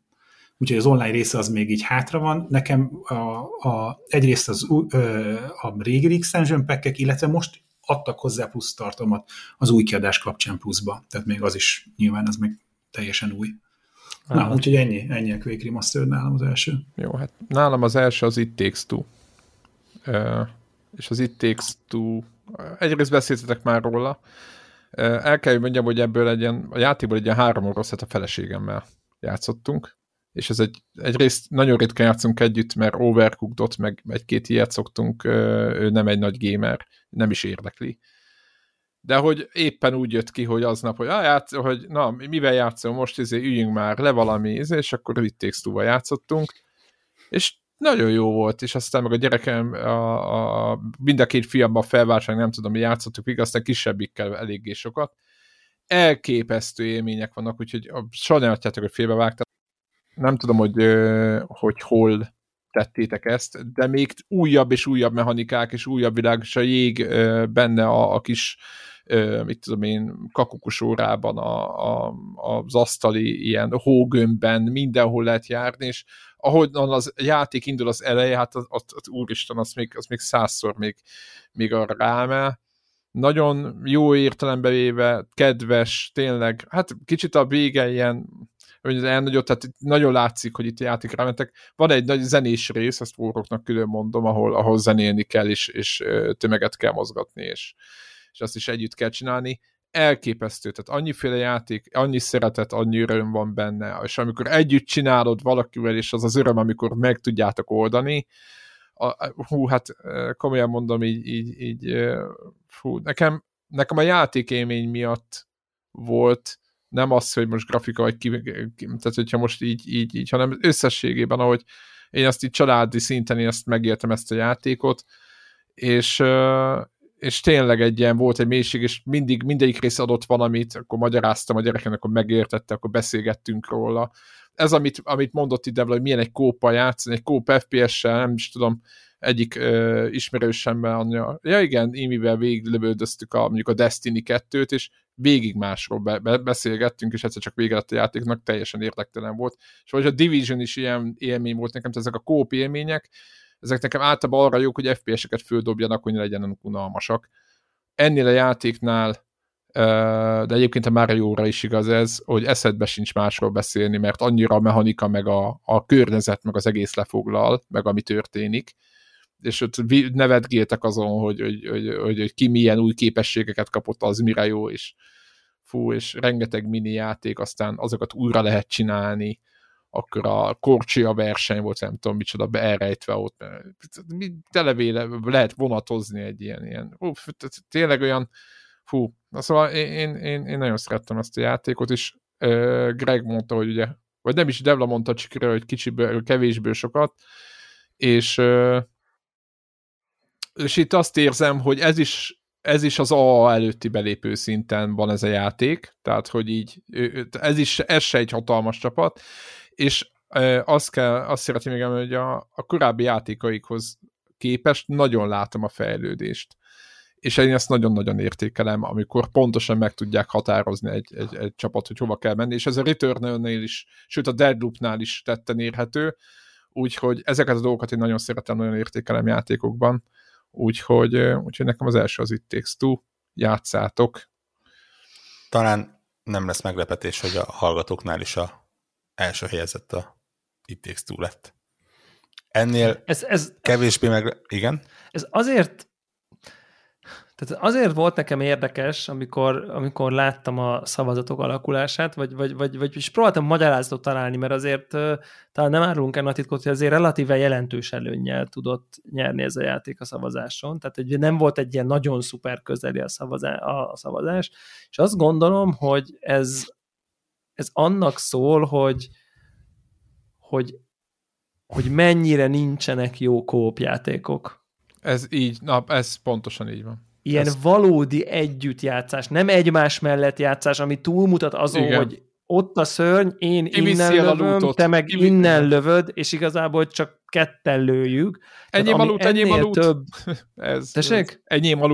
a lút, tudod, és akkor de most mindegy, tehát az a lényeg, hogy ugyanazon a pályán egyszerre játsszuk, ami ennél igen, többet adna, hogy ugye a portál, emlékezzünk a portál 2-re, ugye mekkora flash volt, amikor ott tényleg te nyitod, én ott beugrok, és nem tudom, tehát ezek a valódi kooperatív játékok, igen, és ugye a Way Out pedzegette, ugye nyilván nem véletlen itt a hasonlóság ezt a dolgot, hogy ha ez jól van megcsinálva, ez akkora élmény, ami teljesen felülír mindenféle a dolgokat, mert ez nagyon erős. És nekem ez volt, hogy ez sok embernél ez az élmény nagyon erős.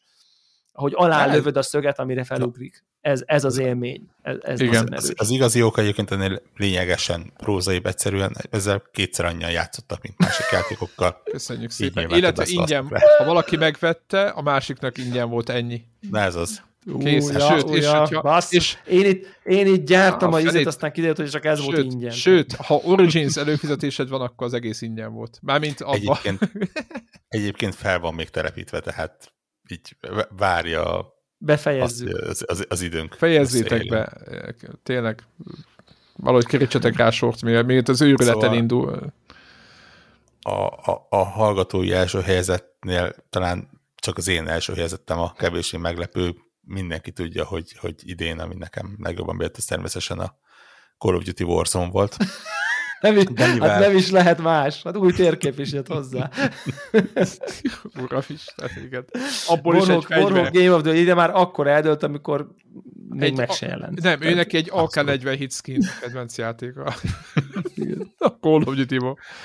Nem, természetesen nálam a Psychonauts 2 az, ami az első helyen van.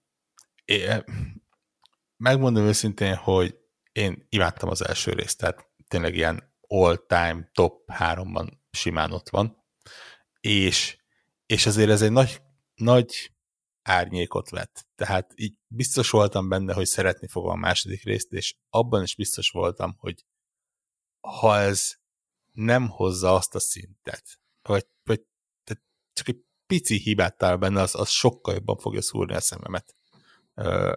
Éppen azért, mert tényleg rajongója voltam az előzőnek.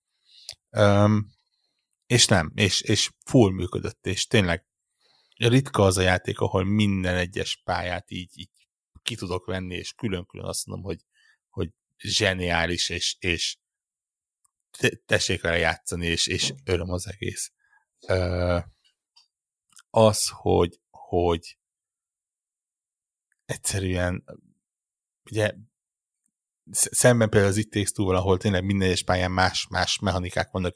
Itt szinte ugyanaz van mindegyiknél, de mégis az egész környezet, az egész, ahogy összerakódik, az teljesen más, attól függően, hogy egyik elmegy egy kaszinó, és ott csinálunk valamit, a másik az egy ilyen drogos trip igazából, ami az hasonlót egyébként szerintem játékban még nem csináltak, és az egész fölött ott van az, hogy... Az nagyon jó, az a drogos pálya, igen. Egészen elképesztő, igen. Az biztos, hogy az idei év legjobb pályája. Tehát az igen, nem is challenge-elem. Jack Black-kel és a szövegeivel. És az csodálatos az egész.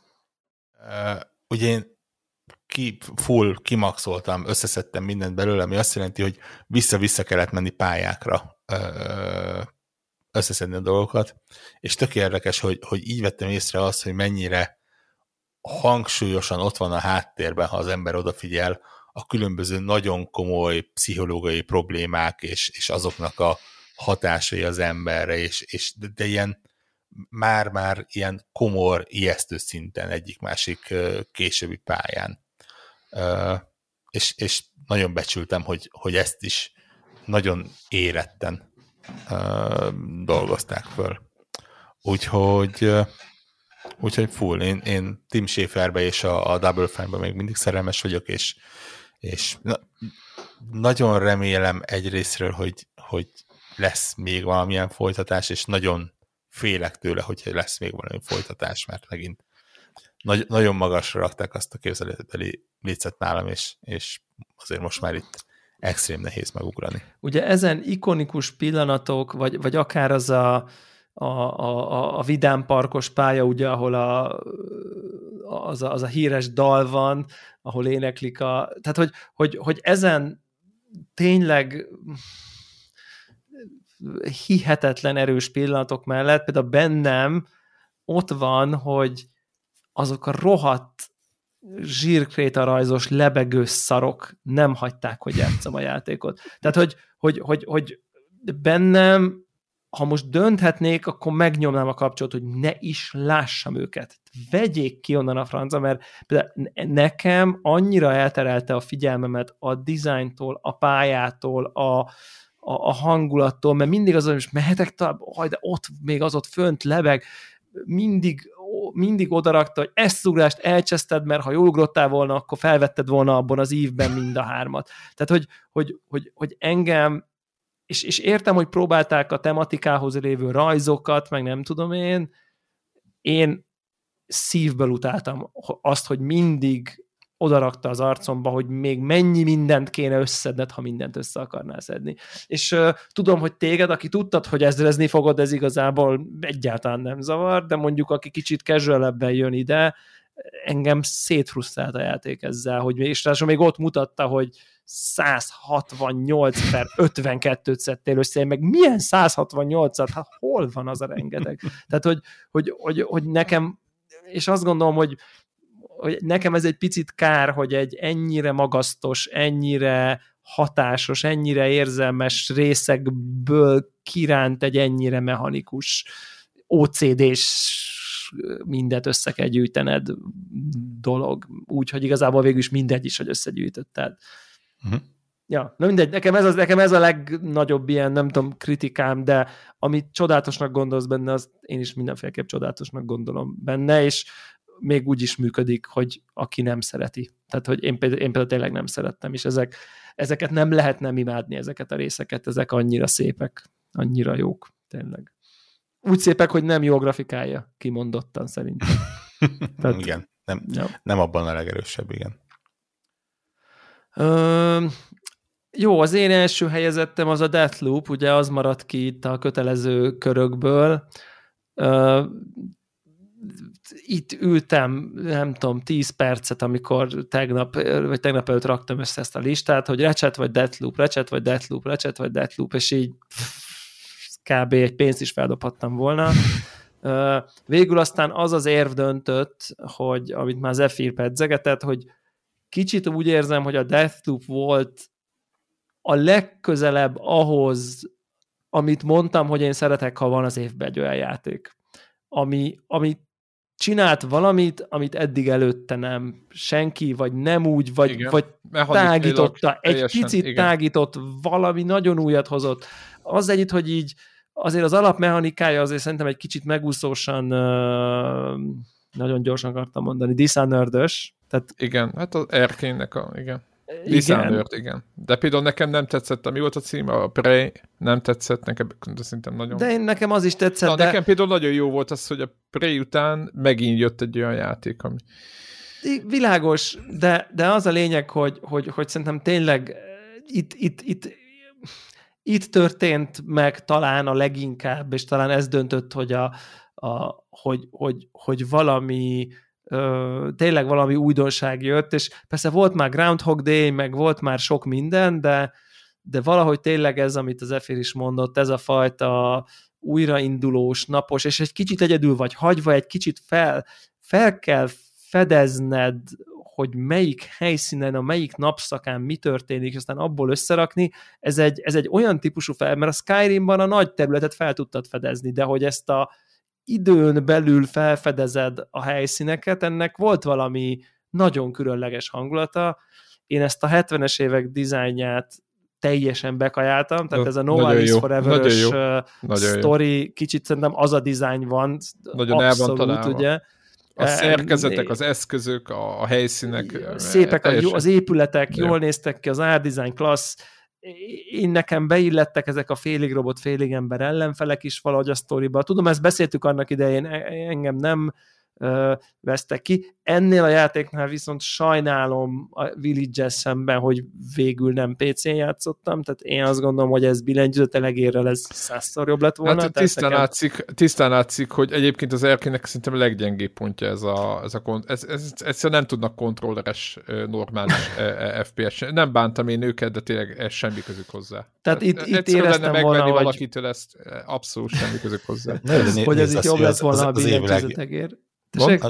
Közben a PlayStation az év legjobb kontroller tesztelő programja lett. Ja, igen. Hozzáteszem, mennyi driftelő kontrollert megtaláltak játékosok. A Lost Judgment-ben is kijön a drift probléma. Hozzáteszem, azóta talán nem szegek meg semmilyen titoktartásit a Rainbow Six Resurrection, vagy nem. Mi a cím? Extraction. Bocsánat, már keverem őket. Igen. Sön. Egyébként a Resurrection is jól illene hozzá. Minden egy a lényeg, nem mondhatok sokat minden játékról, viszont ott van Dead Zone csúszka állító benne játékban. Tehát ott valaki megértette ezt a problémát a Ubisoftnál, remélem a többiek is megértik majd. Na igen, bocsánat. Nagyon satisfaction. Ja, úgyhogy összességében szerintem ezzel ez a design, ez az egész package, ez volt a legegyedibb, ami, hát bakker, egy büdös garast nem adott ezért a játékért egyikünk se a télerek alapján. Hát senki, konkrétan ez az ilyen, úristen, ezt minek, max ez launch, úristen, 6.7, ki tudod, a szar érdekel, uncsi grafika, valami szensédít, bullshit, persze, tehát, hogy ilyen teljes nihilben nyilatkoztunk, és akkor ezek után érted Zephyr-nek második, nekem első, GameSpot-on Game of the Year, akármi, tehát, hogy így őrületes nagy meglepetés, és nyilván tele van a lista meglepetésekkel, tényleg ez egy nagyon klassz játék, és azt is szeretem még ebben a játékban, hogy nem fogja a kezed. Tehát, hogy tényleg kicsit elég hamar elenged, hogy csináld, aztán gyere rá. És viszont az elengedett kézzel rájönni valamire, az sokkal nagyobb élmény, mint lerakott kis Halo-szerű, vagy nem Halo, Fable-szerű kis aranyszínű morzsákon végigmenni, és akkor odaérni, ahova vittek a morzsák, abba semmi nincsen. Úgyhogy ezt nálam ez nyerte most idén a legjobb játék címet, úgyhogy hát így vagyunk. 2 játékot említenék meg az én ilyen honorable mentionöm közül. Az egyik, hogy milyen érdekes, hogy fel nem merült a Far Cry 6. Fel nem merült senkiben. Tehát, hogy így... És ez nem egy szar játék a Far Cry 6, bakker. Tehát, hogy szerintem oké, az a játék tök rendben van, csak épp olyan, mint eddig. És ilyen 10-20 nem fér be. Ezt inkább az évvel hoznám perspektívába, hogy milyennyire erős játék, ahol azért egy Far Cry 6, amivel semmi nagyon nagy baj nincsen. Oké, semmi nagyon-nagyon jó dolog sincsen vele, de hogy az így nem ér oda ilyen 20-10-be. Sehol. Nem is beszélnek róla, tudod, hogy így elvítő szintjén sincs, persze. Igen, ez szerintem tök érdekes. Illetve én ilyen nem tudtam, hogy hova hozzam, egyszerűen nem bírtam ezen a listámon elhelyezni, de ha Warhawk, te tudtál csalni 1A-val, 1B-vel, akkor én meg csalnék ilyen 1-10 B-vel, vagy nem tudom, ez pedig a New World nevű MMO. Az amazonos játék. Nem tudom elhelyezni a listán, nem tudom odarakni, hogy ennél jobb, ennél nem, mert ez egy MMO, most ezt én hogy tudnám így, tehát a következő utáni felvételen kibeszéljük, hogy miért jó. Kibeszéljük, beszélek róla, meg mit tudom én. Azt azért elmondanám, hogy azért hozom ezt, mert az elmúlt ugye két ünnep között, tehát a karácsonyi születben kezdtem el játszani, és 70 óránál tartok. Ja, hogy, aha, tehát kicsit ráfügtél. Tehát akkor a tutoriál részre már kikerült. Tehát lassan a tutoriál rész megvan. Tehát, hogy valahogy én nagyon szeretek ebben a karácsonyi szezonban MMO-zni, tehát ez már-már ilyen hagyomány, hogy akkor lesz valami MMO.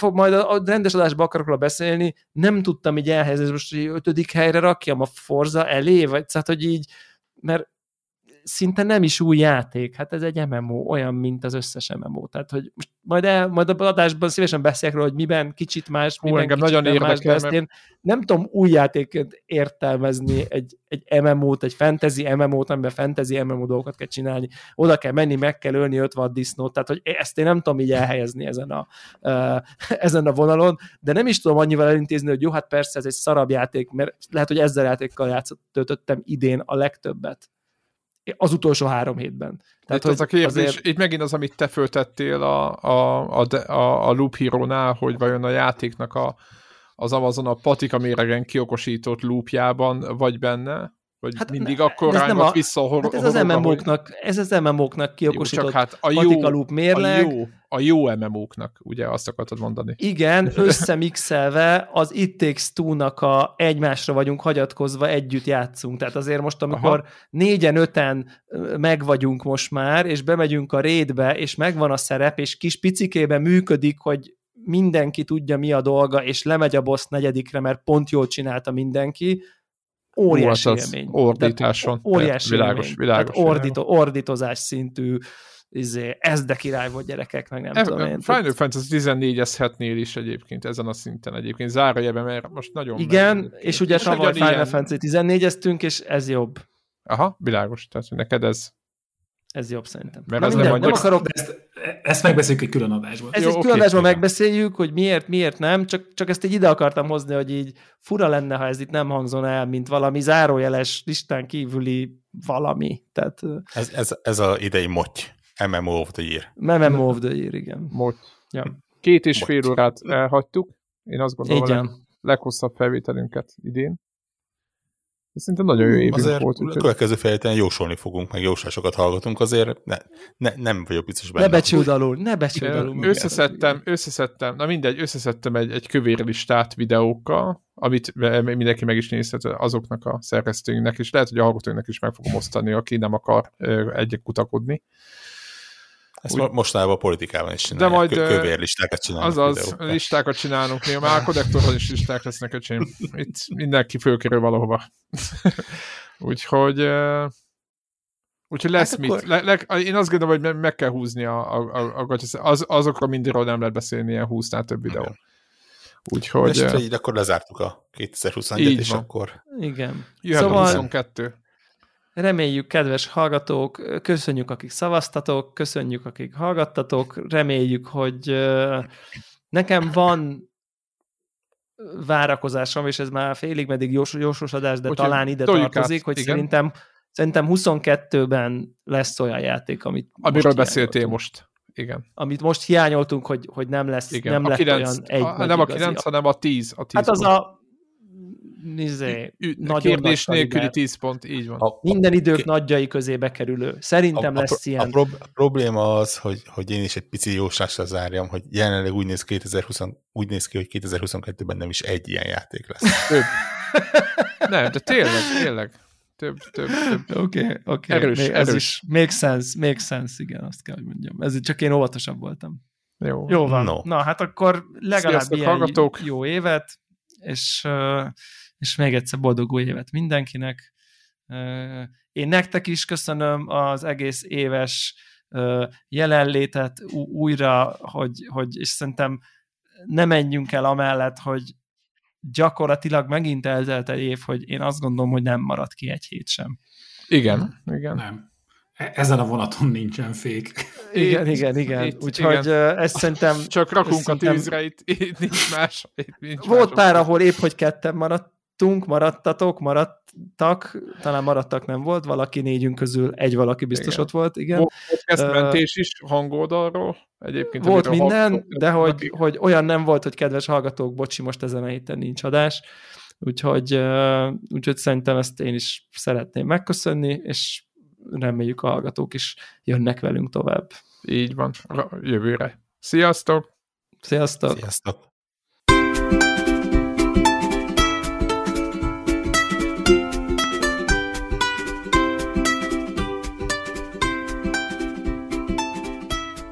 Köszönjük minden Patreon támogatónak a segítséget, különösképpen nekik. Andris 123456, Cene 89, Checkpoint Podcast, Csaba, Csuki, DJ White, Ferenc, Holdkor, Ungameblog, az összes magyar fejlesztésű játék egy helyen, Jancsa Jani, Karim, Miklós, Péter, Seci, Sir Archibald a réten, Shadow Turul 21, Varjagos, Gergely, MacMiger, Invi, Zoltán.